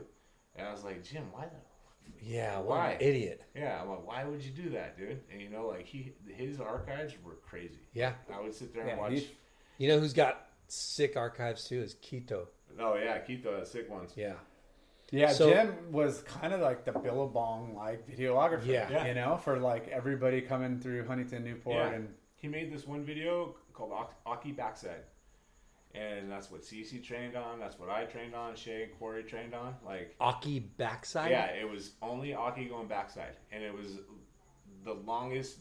Like, the, it was like over an hour of Occy Just backside, and then he had a Curren section that was all Curren reversed, so it was all goofy foot Curren, and like that's what we had to study every single night there. so epic. It- it- that's what's mind blowing about interviewing people yeah, like you. yeah, Like this is crazy that somebody like Jamal had a video Oh, it was, it to up. trade you and Shea and Corey. Yeah, any of those guys, any of those guys, you can ask them about the Occy, Occy backside video, and they'll know exactly what you're talking about. Wow. And it, it was there was a lot of time put into it, but like he even deleted that shit, you know? What a dummy, dude. Yeah, he's all like he- he's just a different person now. He's he's old and senile, Yeah. you know? So going back to New York. Yeah. You're in New York. You're stuck accepted. in New York. You're hanging out, Yeah, doing surf lessons, yeah. and surf like lessons, ding repairs, and then um, throwing parties. Yeah, and we, we, we were partying a lot. Like it was crazy. Actually, the first U.S. Open party, um, I got I got in a fight. Like uh, my buddy, my buddy was playing. His band was playing. in New York or here? Yeah, in New York, and we're going around the the A statue- U.S. Open party though? No, it's the Unsound, and Okay. we go around the Statue of Liberty. It's a booze cruise, and we're going around. and Everyone's singing the Star Spangled Banner. Freaking uh, uh, the band's playing, and I go in the mosh pit. Me and Veers, and we go in the mosh pit, and we're so drunk. I look around, and everyone's on the ground. I'm like, "Oh, we took him out, Veers," you know. and then th this group of kids come up comes up to me, and they're like, "Fucking leave, beat it." I'm like, "What you want me to jump and swim?" You know, like we're on we're on a boat right now. Didn't you notice? You know, and I'm like, or I'm like, we could just put a pause on this, and you can meet me behind the shop at Unsound tomorrow if you really want to fight me. You know, I'm all, but do you want to get embarrassed now, or do you want to just take a walk behind the shop, and I won't tell anybody what I did to you? you know, and the guy from cocks his fist back, and then so we went at it. I just beat him up real quick, and then there was two guys that came up to me, and I'm on top of the other one, smashing his head, and I look at the other guy. I'm like, "You want some?" He's like, "No." Like he, he said no, you know, and then But then the whole group of kids from Long Beach, who are all now my really good friends, they all wanted to jump me that night. You know, but this guy Salerno, who's like, this guy's got gorilla paws that are like this big, dude. His fists are. He's like one of He's the a only. beast. Yeah, You he's had one of the only, on your side. yeah, he's one of the only people I've ever turned down for a fight. You know, when he got mad at me, I'm like, I'm not gonna fight you. Yeah. I know the outcome, bro. Yeah. Like, I don't want to get beat Just up. yeah, Who, sledgehammer over who there. is this? This guy Salerno. Salerno. Yeah, he's fucking Salerno. You know, like fucking guy's a beast. You know, like him and his brothers, but they're Just like take Italian. They Italian. surf Yeah. too. Yeah, he surfs like he he loves to get barreled and like he hooked me up the most. But like that night, he basically kept me from getting jumped. And then uh, the next day, everyone was cool with me. And then I just kept working at the shop. Uh, got work hours there, and like I taught them how to fold because I had all the Huntington Surf and Sport style. I'm like, you gotta get the clipboard. You gotta fold it like this, you know. Taught them how to properly fold their shit, and then um, do dinghy repairs. And then like fucking time went by, and we're filming, we're getting so much footage. Lost already released a video, so like we know they're not gonna make another one for like 50 years. So I'm like looking at Nelson, I'm like, I can have more people come out, and like we can start doing our own videos. You know, I'm like, I'll sit there and edit it with you guys. You know, I took in school when I did go, I did video production. You know, like I did editing classes and all that. I'm like, let's let's fucking bang out some videos. You know, and um, he's like, I never thought of that. I just gave Reola my stuff. I'm like, we'll get all the stuff back and we'll use whatever he didn't. And so like we ended up getting a couple like then years go by and I'm still there. You know. So you moved there. You Yeah, like I had nowhere else to go, you know, and like the the vibe there, like the East Coast vibe on surfing, it's crazy because they don't get waves every day, so they appreciate it. Yeah. And like the surf stoke out there, it's It's it's, a different vibe Yeah. for sure. so and all, all in that Cali, first winter though, were you just like Oh no, I did. I only stayed there, and then I'd go to Hawaii in the winter, and I'd go to Hawaii for six months, and then. Uh, what what boards? were- So cut ties with Lost, or did things mellow No, out? was, you- no, like I basically that's how I got to Hawaii. I called Real up and I'm like, hey, I've, I've been here since. You know, I still haven't talked to my brothers, but I want to be on the team still, and I want to go to Hawaii. So he sent me out to Hawaii, and Mike Nelson just got a free ticket from Body Glove and a house uh, at Rocky Point. It was Liam McNamara's house on the beach there. So I was like, fuck. I have a place to go. I just need a ticket. So Yeah. Reola bought me a ticket, sent me some boards. so he he finally came back around. Yeah, Reola. it was just a couple of months of silent treatment, and then once we did, uh, once that went down, like I just stayed in Hawaii, and then they're like, it, the next year I came back for the whole hurricane season and stayed at Nelson's house again, and then everybody starts talking shit. They're like, "You fucking California, you you know." You come over here in the summertime when the when the hurricanes are warm, you know, like yeah, you're not putting Yeah. your Yeah. You're not putting in in over time, you're not- yeah, you're not over here doing the nor'easter, you know? And I'm like, well, hit me up and I'll come, you know? And uh, I remember it was my second second winter in Hawaii uh, from going from New York, and then they called me and they're like, hey, this fucking St. Patty's Day swell. Yeah, it was St. Patty's Day. It was like the biggest storm in New York history they were claiming. So I flew out and fucking, it was no joke. Like, So you had, had you already experienced? no, no snow. Didn't surf in the snow yet. This was Not my- yet. Yeah, I was in Hawaii for two months and then flew back for this swell. And uh, fuck, that- you, you, you do the red eye, so you end up landing at 5 a.m. And I mean, you get outside and it's just white, Yeah. and it's like four feet, five feet of snow. You know, like on the street. You know, and You're like, can I get back on the plane? Oh yeah, I'm like call Salerno. I but- need some weed.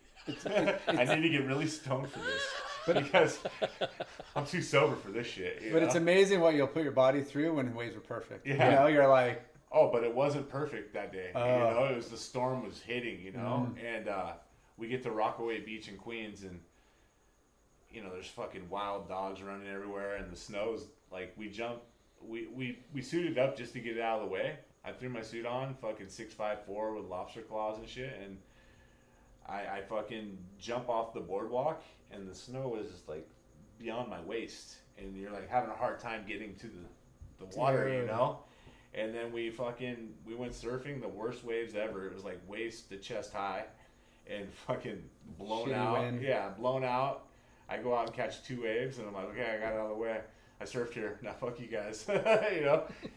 and they're like, no, well the waves are gonna pick up. I'm like, I hope so, you know. So we go back to the shop, hang out, and the storm just gets super crazy. This blizzard was like the, one of the biggest blizzards I've been in. The next morning, fucking the waves were like eight to ten foot, perfect, like offshore. Offshore, yeah, yeah. offshore, like to the point where it's snowing and like the snow's like blowing all crazy. And this couple of barrels I got, it was like a, It was weird to see the snow coming through a barrel when you're pumping through it. You know, Wow. it was like a whole different trip, and I've only seen that with that storm. You know. Yeah. But like I remember fucking getting as stoned as I could get, and by the time I paddle out, I'm sober. You know, it doesn't Yeah. matter because the water was, the water was 32 degrees and the wind was negative nine, and it, it was like, it was crazy. Do you get Those East Coasters like- are like- so gnarly. yeah, it's thick. It's like mud. You know, the water's not like surfing here. You go Yeah. over there, and it's like when you fall, you're not. It's not letting you under the water as fast. You know. that and you got freaking all that rubber. You're like a freaking buoy. Yeah, it, it's crazy. And then, um, but that day that was so good, and Nelson he had to do something with his kids, so he just dropped me off at the beach with Salerno, and like we surfed for like three and a half, four hours first session. We went back, grabbed some pizza real quick, changed suits, paddled back out. We surfed eight hours that day, and it was like Because swells, you guys know, like, hey, it Yeah. only lasts like that that short interval. It's quick, Quick. you know. But like that, that swell, we got like four days of surf, and it was firing. And Nelson got a lot of good stuff, but like the best stuff, he wasn't there. And it was like all time New York.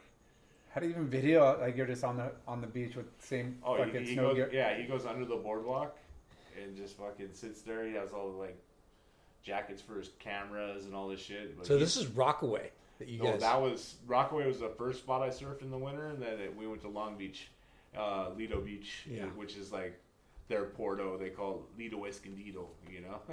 Lido Escondido. yeah, and uh, I've surfed um, Long Beach and I've surfed uh, Gilgo. yeah, yeah. Gilgo's sick. I've, I've gotten Gilgo good.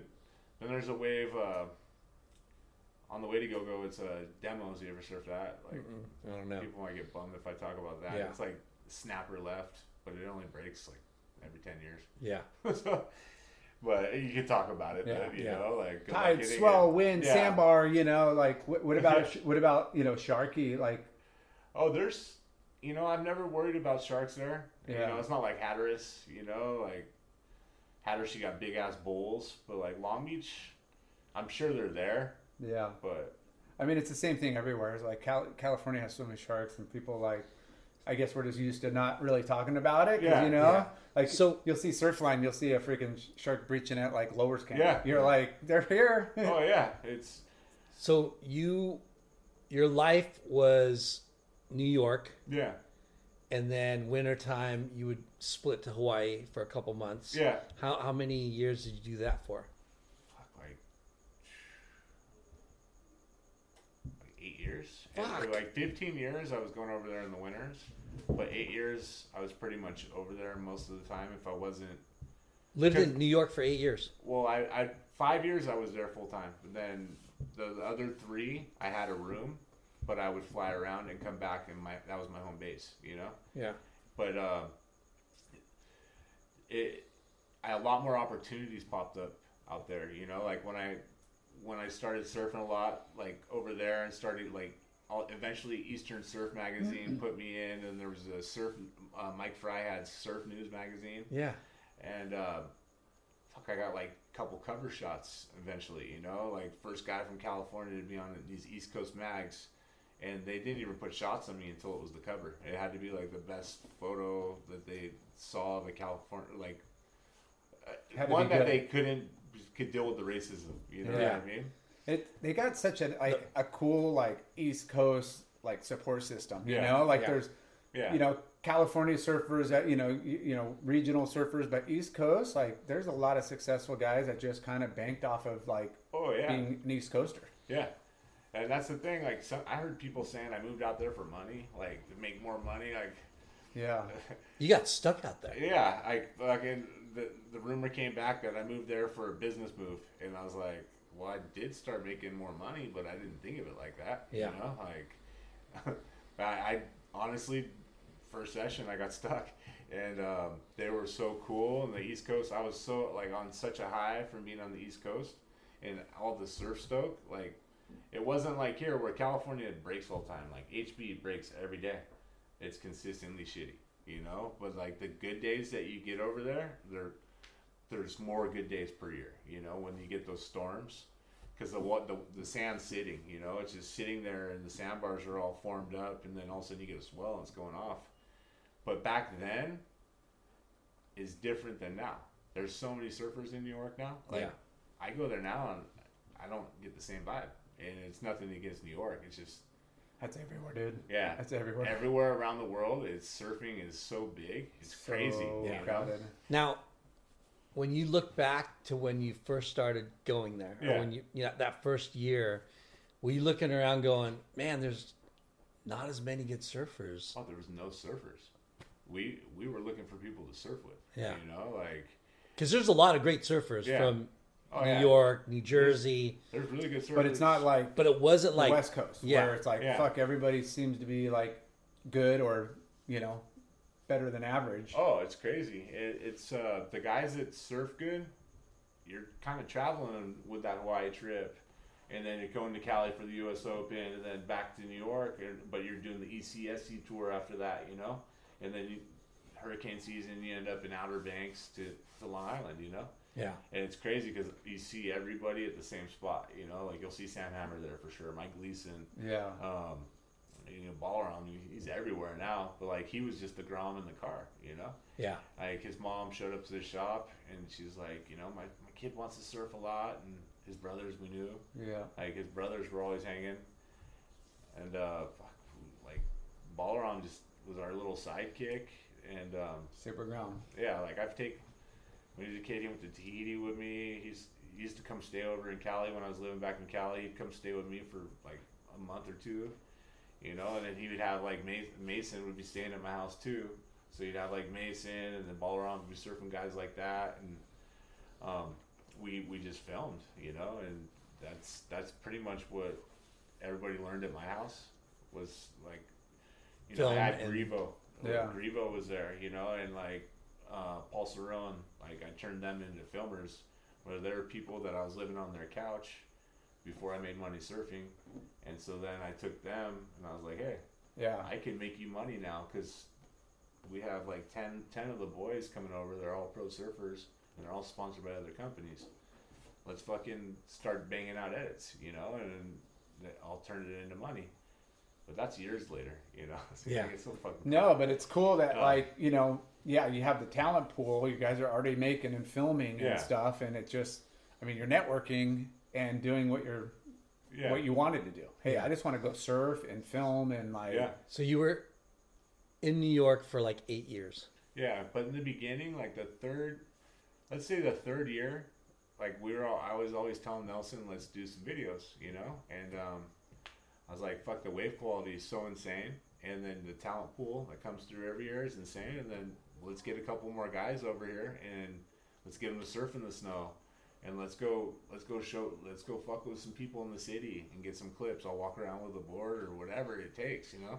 yeah, But like we made this video called Couch Tour, and that's like the first surf video to come out in New York, and like pretty much the Northeast, it was the most reputable video. And I sat there editing it with Brian Walsh, Nelson, and Dave Juan. Like we took all the footage that we had from all those years and fucking sat there editing it and. I told them I don't want my name on any of this shit. I'm like, this is gonna help my career, you know. You guys take the money, and like I was calling accounts for him, helping him sell it. You know, like it was. It, it, it's a team effort over there. It's family, you know, and it was such a new sport. Like New York surfing's not new, but the At the way we were putting it together, Yeah. we created a market. Because Unsound was pretty new too. Yeah, they were small. Yeah. They were tiny little like the shopping center that they're at now. They were like a third of the size as they are today. You know, they've gotten the the neighbor moves out and they'll get that unit, Yeah. then and then so on and so on. Yeah. But like nobody, when we were there in the beginning, like in the wintertime, you'd be surfing with like four to ten people on the pumping days, you know, and that's, That's why I loved it, you know. That's why I kept going back after surfing there in the wintertime, like them calling us pussies. I was like, I'll get a brand new wetsuit, go be there dry. Yeah. Yeah. As long as you got the right Yeah. equipment and like you know Yeah. suits, like and there's no one out. And Yeah. where else in the world can you go and have nobody out? In those first like eight years, there was nobody around, and we were getting barreled, surfing, having fun. I'd have some friends fly out, and like, what would like the locals like? Would they just not surf like seasonally, or would they yeah, they bounce are- and go yeah, down to like seasonal Caribbean, yeah. Costa, like Central America? Yeah, well, Long Island, you got 100 miles of beach breaks. You know what I mean? So, like, we wouldn't always surf Long Beach. You know, we'd be going to Montauk, Rhode Island, Maine. You know, like, went to Nova Scotia a couple times. Like, there's so many different waves Yeah. around there that you you're, you can find ways all by yourself. Like, it's crazy. And, um, yeah, there's there's been times where I've seen other people get stuck out there, you know, and see their reactions. Like after 9/11, like um, the Unsound Pro ended September 10th, and then I made um, my I think one of my first pro final. I made my first pro final September 10th. It was a QS like one star, and it was the Unsound Pro, and I got second.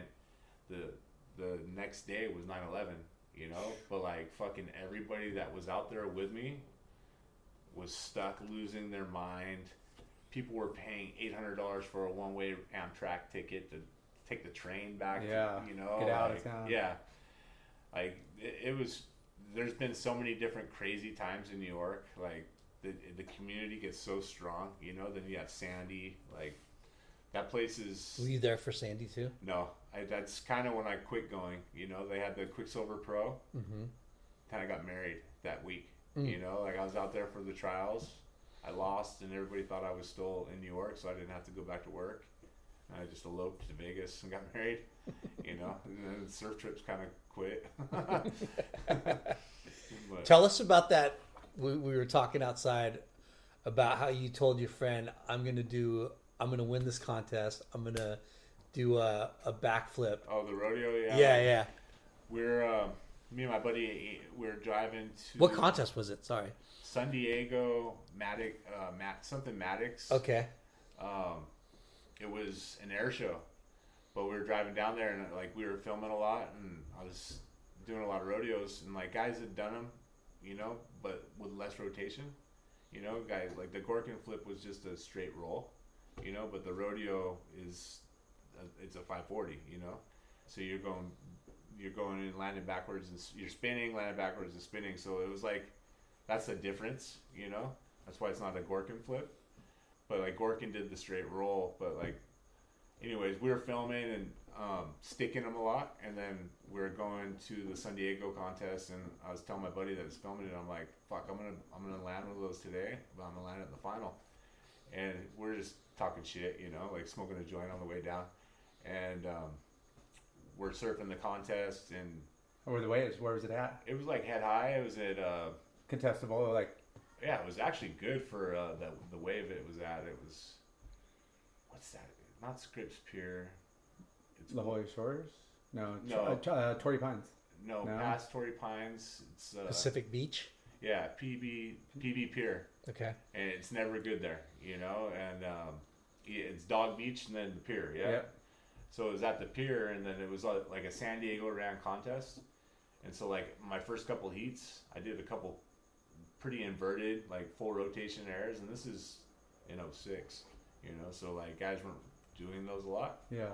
and they were giving me like threes, fours, and I was What? like, and I was like, fuck, I gotta do something big because they want one of their boys to win, you know. And so I just held it out, and then um, made the final, and then come final time, I did two really fucked up airs, and then they're saying the scores on the loudspeaker, and they're like, that's a six, that's a seven, and I'm like, damn, it should be. The other guys are getting eights, you know, Wow. nines, and I'm like, fuck, I gotta do something. So everybody paddled next to me, next to the pier, because I was the only one surfing the left off the pier, and everybody paddled to the left I was at. So I said, fuck it, I went down the beach, and then all of a sudden a right came to me, and there was no rights, and I did it, stomped it, and got a ten, and fucking ended up winning it. Thank you very much. Yeah, didn't show up to the award ceremony. Just Sean Ward grabbed my trophy for me. He, Wow. yeah, he, he did a speech for me, you know, and I, I went straight to the airport and went to Indo. Well, that's what you told your friend. You're gonna you were gonna do a backflip Yeah. Win the event and go to Indo. with Yeah. a bit, go to Indo. Yeah, I didn't have a ticket to Indo. I just went straight to there. Like I went packed boards and went straight to the airport. Like I didn't know Sean Ward gave a speech for me until I saw him like six months later. Yeah. like, he had my trophy still. You know, What was uh, what was the dollar amount? uh, I think it was twenty five hundred bucks or 2,500. five grand or something. Yeah. And then lost matched it. They said if I won the contest, they'd match it. So I think I made five grand. It was twenty five and twenty five. Awesome. and um, no, that was cool. That was like that's when I started going on real trips and and not having to pay for them out of my own pocket, Yeah. and then getting real checks. You know, just because surfing went from just doing air reverses and air threes. Yeah. But that era, there was like a whole like air show Yeah. tours, Oh, and yeah. like, or they would run an expression session Yeah. within like, uh, Yeah. like, um, Seth's, you know, Yeah. HB series, and there'd be an expression session on top of that Yeah. with some extra scratch. Did, didn't um, Skip Snead do the surfing air? Yeah. yeah, Yeah. But even then, like I would go do an air three in those contests. Like I'd do four rotations at that time and, and go do it, and they wouldn't score me high enough. Or like I'd do an air reverse, and I'd go backwards for ten feet before spinning just because I thought it felt better, you know. And they'd be like, "Oh, you went backwards too long," you know, or or that that air was more rotation than height. Like Skip's air show was about altitude, amplitude, you know, and so mm-hmm. like that's that's the one thing I had to learn about surfing air shows is some guys just want to see how high above the lip you go, not how critical you're getting, you hmm. know? And that's That's still today, kind of, you know, Yeah. like, you know, how, how you land and what, you know, what, you know, tell high, you Yeah. know, like how much, oh, it's crazy. And Yeah. then it, and if you're known to be a guy that does technical airs, you can go do a normal air and it, where anyone else would get like a 5. yeah. Let's say you need a 4 5 and you go do an air reverse or an air 3. They give you like a 4 because They want to see you do they know something you, bigger. they know you can do something Yeah. bigger, Yeah. and they, and if how are they going to keep the how are they going to score you right if Yeah. you go do a flip or something like that?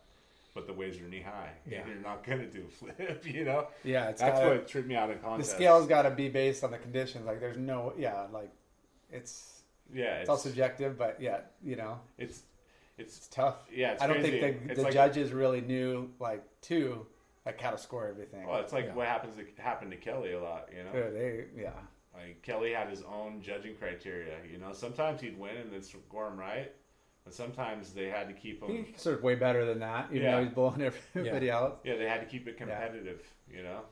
Well, it got to a point where he was scoring.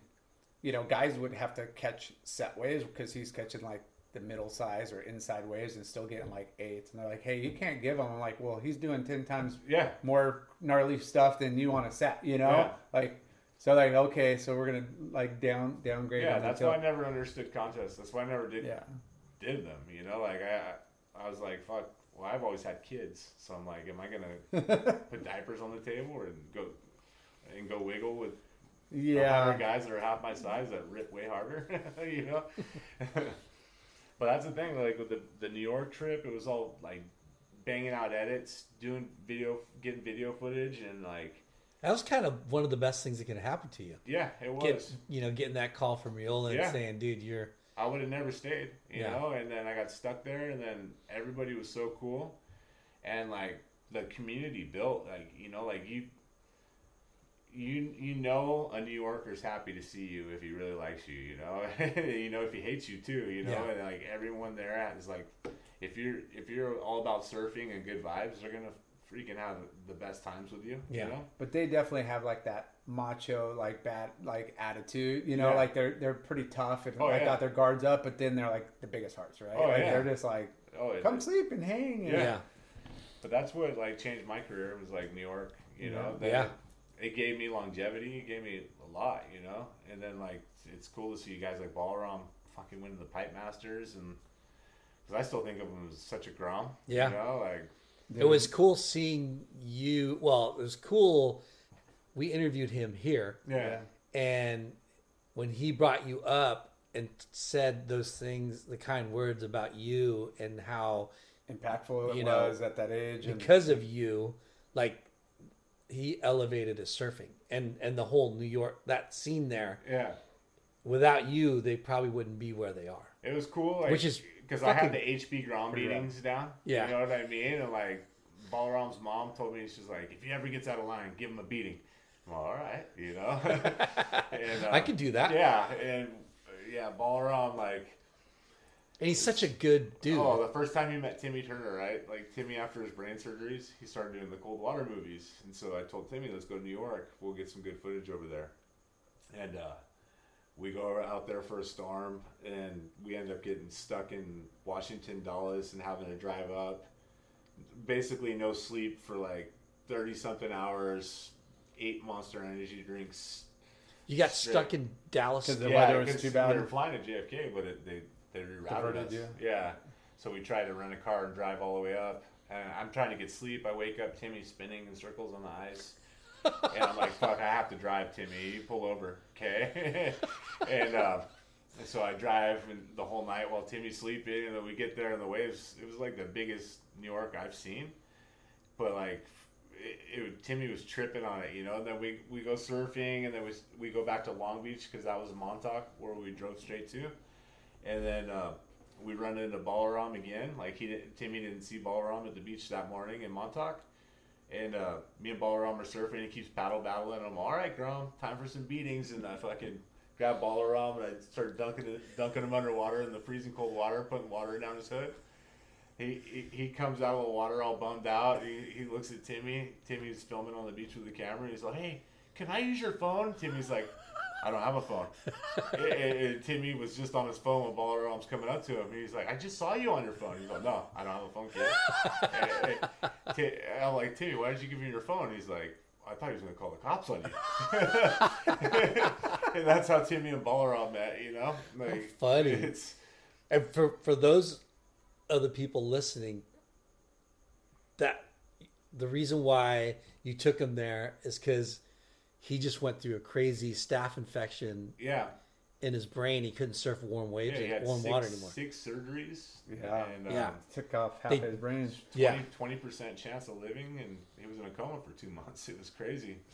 And uh, yeah, they said because of the tropical conditions, the staph will s- spread in his brain again. You know. Yeah. And um, but traveling with Timmy is incredible. Like it, it's the good, the bad, and the ugly. Did know? you go on the second thoughts trips too, or no? Uh, we went on the cold water trips. I didn't do second thoughts with them because I was always broke when they were doing that, you know. But uh, uh, freaking, we went to Natividad for a. We were going to La Bufadora for a one one day trip, right? And then uh, we get to La Bufadora. It's flat. This is right after Timmy had his brain surgeries. This is his first surf trip. Wow. And then uh, I call up Mark Beatty at Surfline, and I'm like, "Hey, there's no waves at LaBouffe. Where should we head? You know, like where do we go?" And he's like, "The closest you're gonna find this well is like Natividad." I'm like, "That's a drive, you know. We're, we're, you know we're five hours into it already. We got 12 more hours to go. Fuck it, let's go." So we drove to Natividad, and we didn't bring. We went for a day, you know. Like there's no change of clothing, nothing. So we go, we make it to TV Dad. We surf right before dark.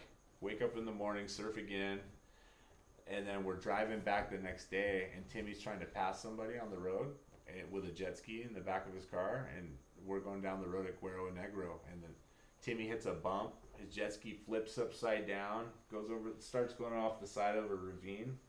So Timmy just turns the side of his car, and it goes to the bottom of this like little cliff smashes the whole front end of his car.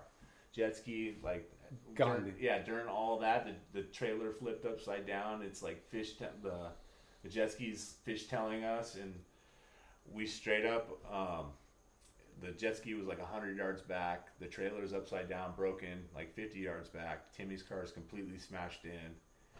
And I'm just looking at it was me, Joe Alani, and Timmy.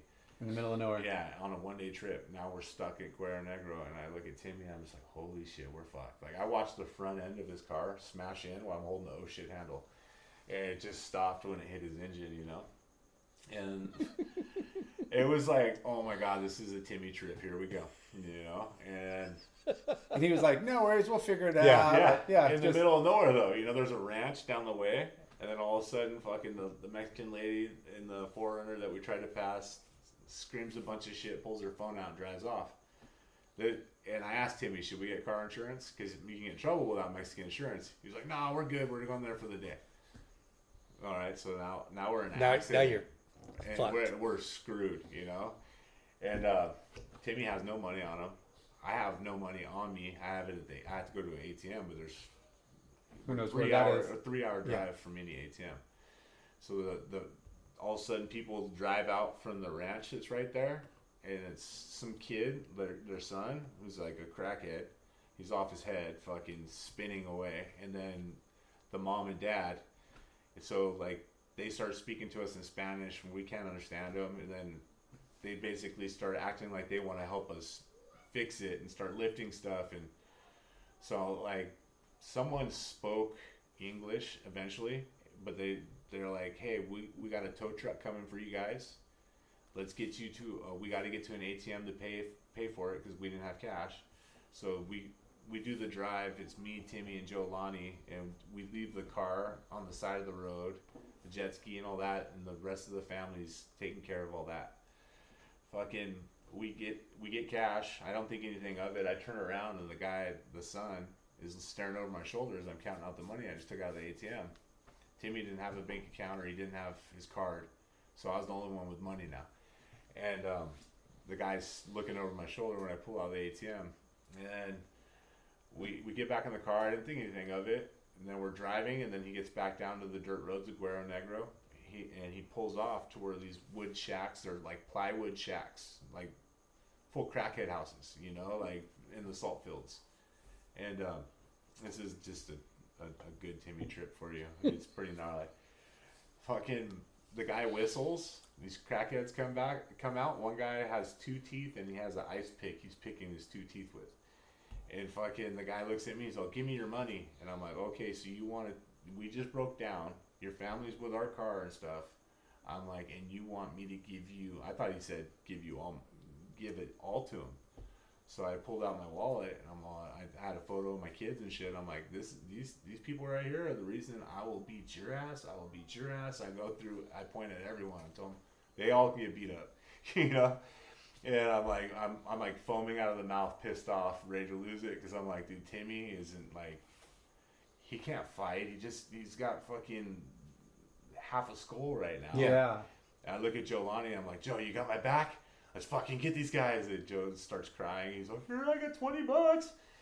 Hands him 20 bucks, and the guy just starts hopping and skipping, goes into the shack, brings the guy back out his drugs, and there's no problem. I just read it differently. Yeah. You know, I thought they were going to rob us and make us.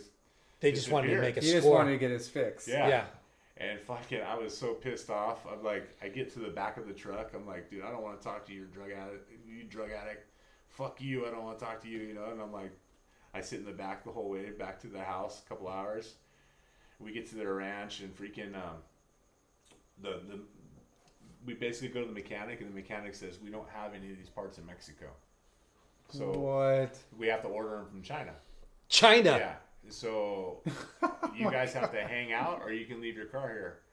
And I'm like, I didn't have enough money to get us Fly all home to, or- give us all to the border. No, I didn't. So we had to call Ryan, and um, Ryan was going to bring down some money, and we're going to ride it out with Timmy, you know, because Timmy's car's fucked up down there. So we basically hang out in a hotel room for a week. Ryan shows up, fishing poles, fucking money for beer, and uh, Money for the car. yeah, but no spare clothes for any of us. We're all wearing the same fucking. I had a white pair of shorts on and a baby blue T-shirt.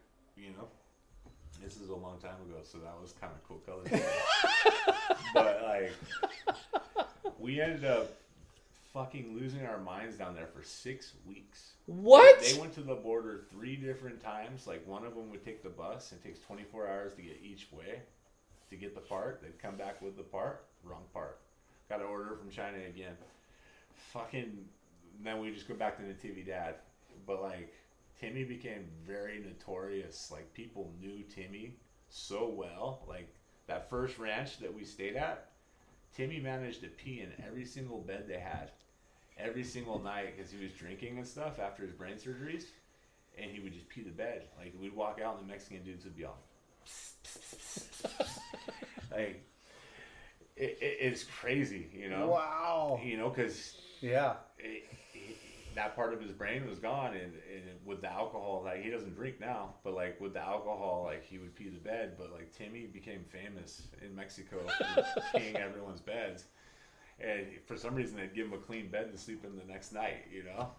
So Well, they do a story, right? Like, Yeah. yeah.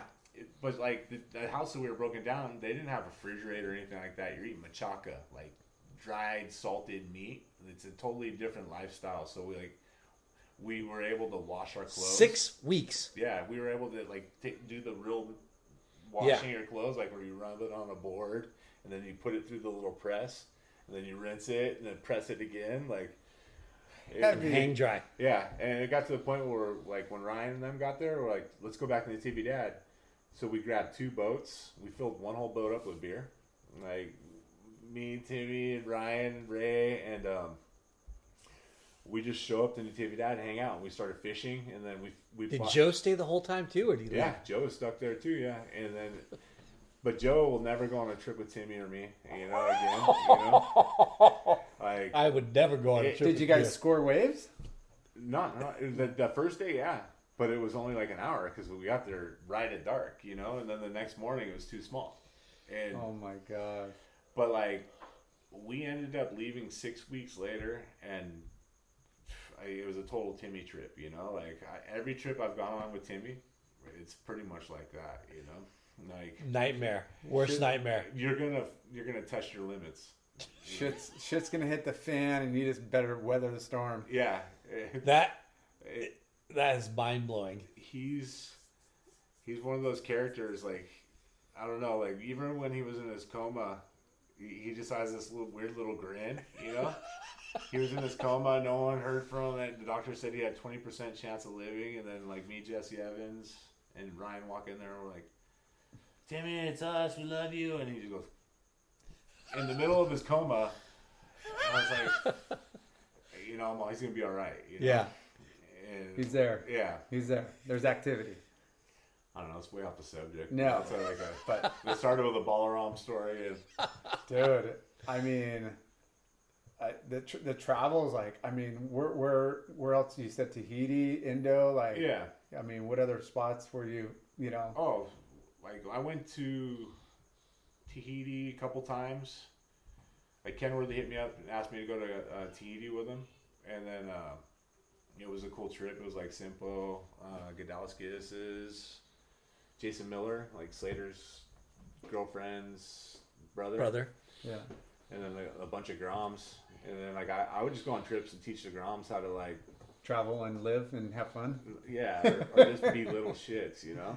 Like that's kind of what I did on trips. Is like I would, You're the big brother. yeah, like the Groms could go and like I had Riley Metcalf on that trip, and there's they had we had these really rock hard pans of bread, like these little bread rolls in Tahiti, you know.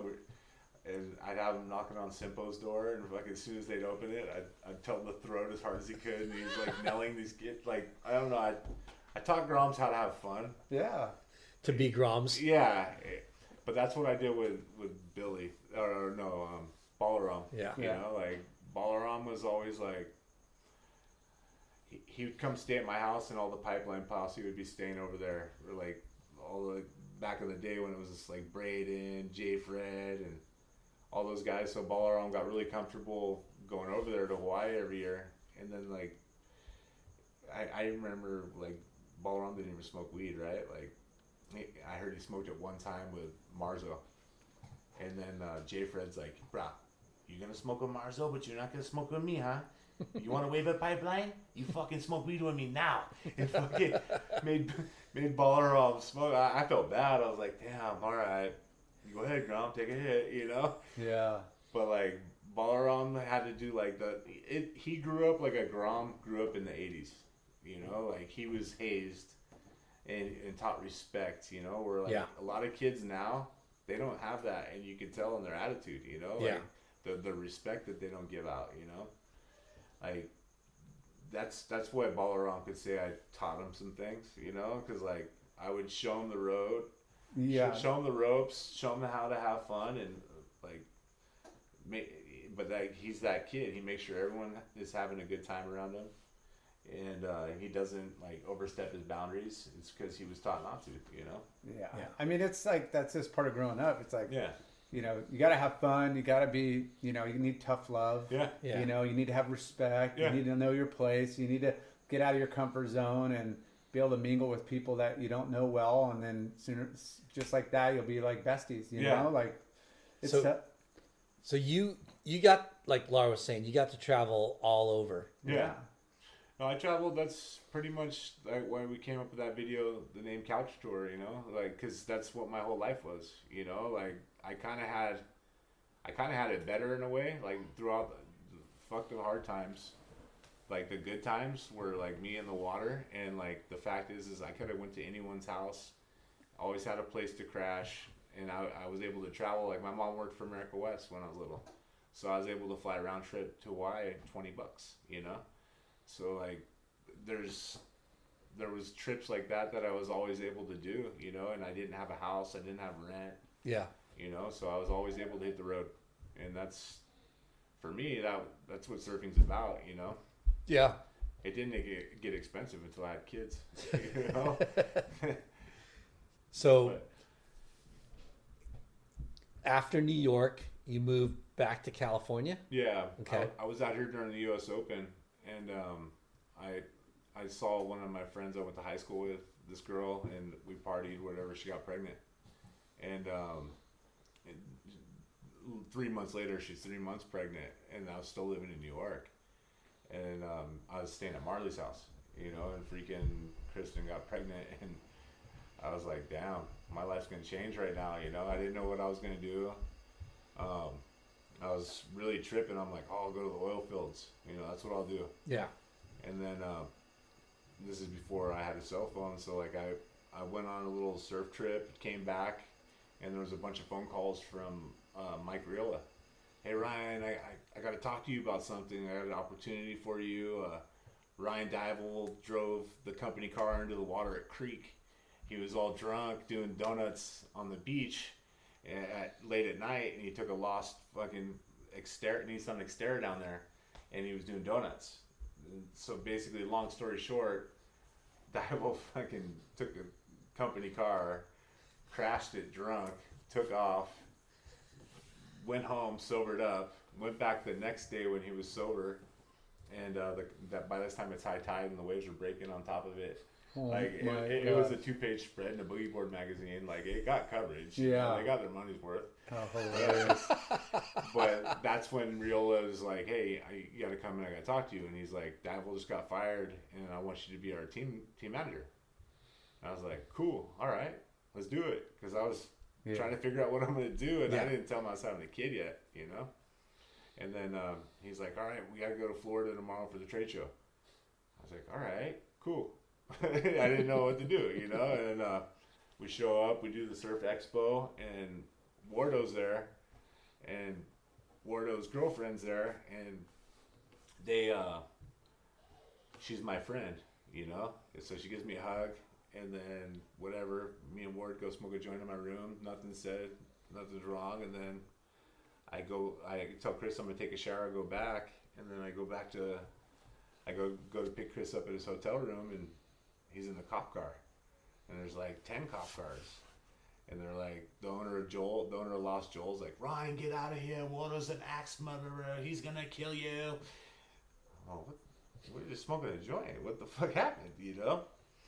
And uh, I guess him and his chick got in a fight, but somehow I got blamed over it. You know? But that was my first Oh. job at Lost. You know? Like First trip, yeah, first trade show. All of a sudden, Wardo's in jail, and they're- I going to jail, and I'm in trouble. And I was like, dude, I was in my hotel room, you know. Yeah. But uh, I guess he gets jealous, and his girlfriend hugged me. But like, he didn't say anything to me, and they got in a fight. But Yeah. He, the the cops got called. He punched a cop, went to jail, so we had to go bail him out for ten grand. And then we went to a social distortion concert, and fucking Mike Ness is like, "This song goes out to the kid from San Clemente that spent the whole night in jail for, for punching a cop. And Mordo's like, he's talking about me, huh? We're like, yeah, of course. No, the other guy from Orange, the other, the other guy from Orange County that punched a cop last night spent the night in jail. And he's saying, "Mommy's little monster." It was, it's like little things like that, you know. the- the What a way to, to get introduced to, to that job. Oh, it, Dude, you gotta write a book one day, man. This is freaking I wild. got, yeah, I don't know how you guys gonna put this together because I got stories that'll just confuse the shit out of you. It's like, I love. No, these are just great little tidbits. Like Yeah. that's how it is. It's like, hey, some We're gonna have to sit down again. yeah, Yeah. yeah. We'll sit down again. Like this is just the just The figure Out appetizer. what you guys, yeah, figure out what you. I'm gonna sneak another. Yeah. This is it. Okay. pause. Dude, we're gonna have to have you back and finish up your story because there's too much good shit to talk about with you. Yeah, whenever. But let's talk about what we want to do for our friends in Maui. Yeah, we were both talking offline about, you know, like, hey, we want to do something, you want to do something, and like, I mean, we're We'll collaborate and yeah, do we're all about Yeah, trying to let's it. raise some raise some money and and get some you know supplies over to the to Maui guys. Yeah, yeah. that'd be cool. Yeah. Like I think if we do some parties and some raffles and a couple other things that we were talking about, I think they can do good. you Yeah. Um, already for us, we, we got Locky gave us a vintage lightning bolt surfboard. Dude, it's sick. Oh, that's so cool. La- Luke Carrion's giving us um, a painting that he did, Yeah. especially for it. Uh, we got Ty Williams sending us some prints, Yeah. um, and you have We have a bunch of Paul Mitchell products, a bunch of tequila, and then uh, a bunch of Lib Tech boards too. yeah, And then Lost, Lost is going to do a bunch of boards. And then uh, the auction that we want to set up, yeah, there's going to be a lot of boards for that. and we just got to figure out. You know, we're gonna take our time, but Yeah. we're gonna get hopefully do a party, right? Yeah, And uh, maybe you know we were talking to Don Pablo, uh, Don Ramsey, yeah, and maybe do something there and get some bands and you know yeah that'd be Yeah. cool. whoop it up. If we could tie it in with you know board riders, you know Dawn, uh, just a community involvement, and then have these killer things to auction off. I Yeah. mean, it's just a win-win for everybody. Yeah. You know, like Yeah. people you know want want killer gear, Yeah, but you know, hey, it's going to a good cause. Yeah. yeah. Let's have some good times and That's it. and help help everybody. Mom. We like it. Mom. All right, mom called. Mom's calling. Moms are here. All right, before we go, a little parting gift. Thank you. Yeah. Late night with Chalky Oh, Trucker. Yeah, got a koozie right there and uh, shade sunscreen, and we want to thank Thank you guys. Earth, Earth Pack for all your Packaging stickers and needs. packaging needs. Perfect. Um, we also have some bonsai bowls. Do you like Yeah. bonsai bowls? Yeah, awesome. Yeah. So we got some bonsai bowl cards I for used, I used to live on Joe's couch. Did you? Yeah. Of One course of the you other, did. One of the other 50 Yeah. couches. Of course you did. yeah, well, Joe's awesome. Um, One last thing I wanted to mention about the hats too. Uh, one of our sponsors, Neon Wave, they are giving away late night with Chalky hats for every fifty dollar purchase on their website. This is neonwave.com. and you got to put in late night. Late night as the uh, promo code. Oh, perfect. Yeah, you get a Um, sick thank you to Caballero Pools and Spas. Yeah. Thank you to Earth Pack. Thank you to Clearweather Shoes, uh, Bonsai Bowls, Yep. Ashland, Ashland Hard Shoots. Seltzer Shoots. All of our Uh, sponsors. what else? I don't know. I don't went know. over a lot. Yeah. Shade Sunscreen. See, we got it. Uh, Eat Northside. Yep, Eat Northside Cafe, Yep. dude. We love it. Um, That's the cool thing you guys are doing. yeah. Late night with Chalky. Yeah. That's rad. And um, yeah, until next time, dude. Yeah. Thanks for your Thank you, time. That was Dude. epic. Thank you. Peace. Stoked to get Bonsai Bowls, hands down the best bowls. Period. Seven locations, two in Hawaii, five in Southern California. Bonsai Bowls, go get some. Caliente Southwest Grill. Clean, healthy Mexican food. Everything is made fresh daily using produce from local farms. Their salsa, their dressing, and even their marinades are made from fresh produce in house, so almost all of the menu is naturally gluten free and extremely clean.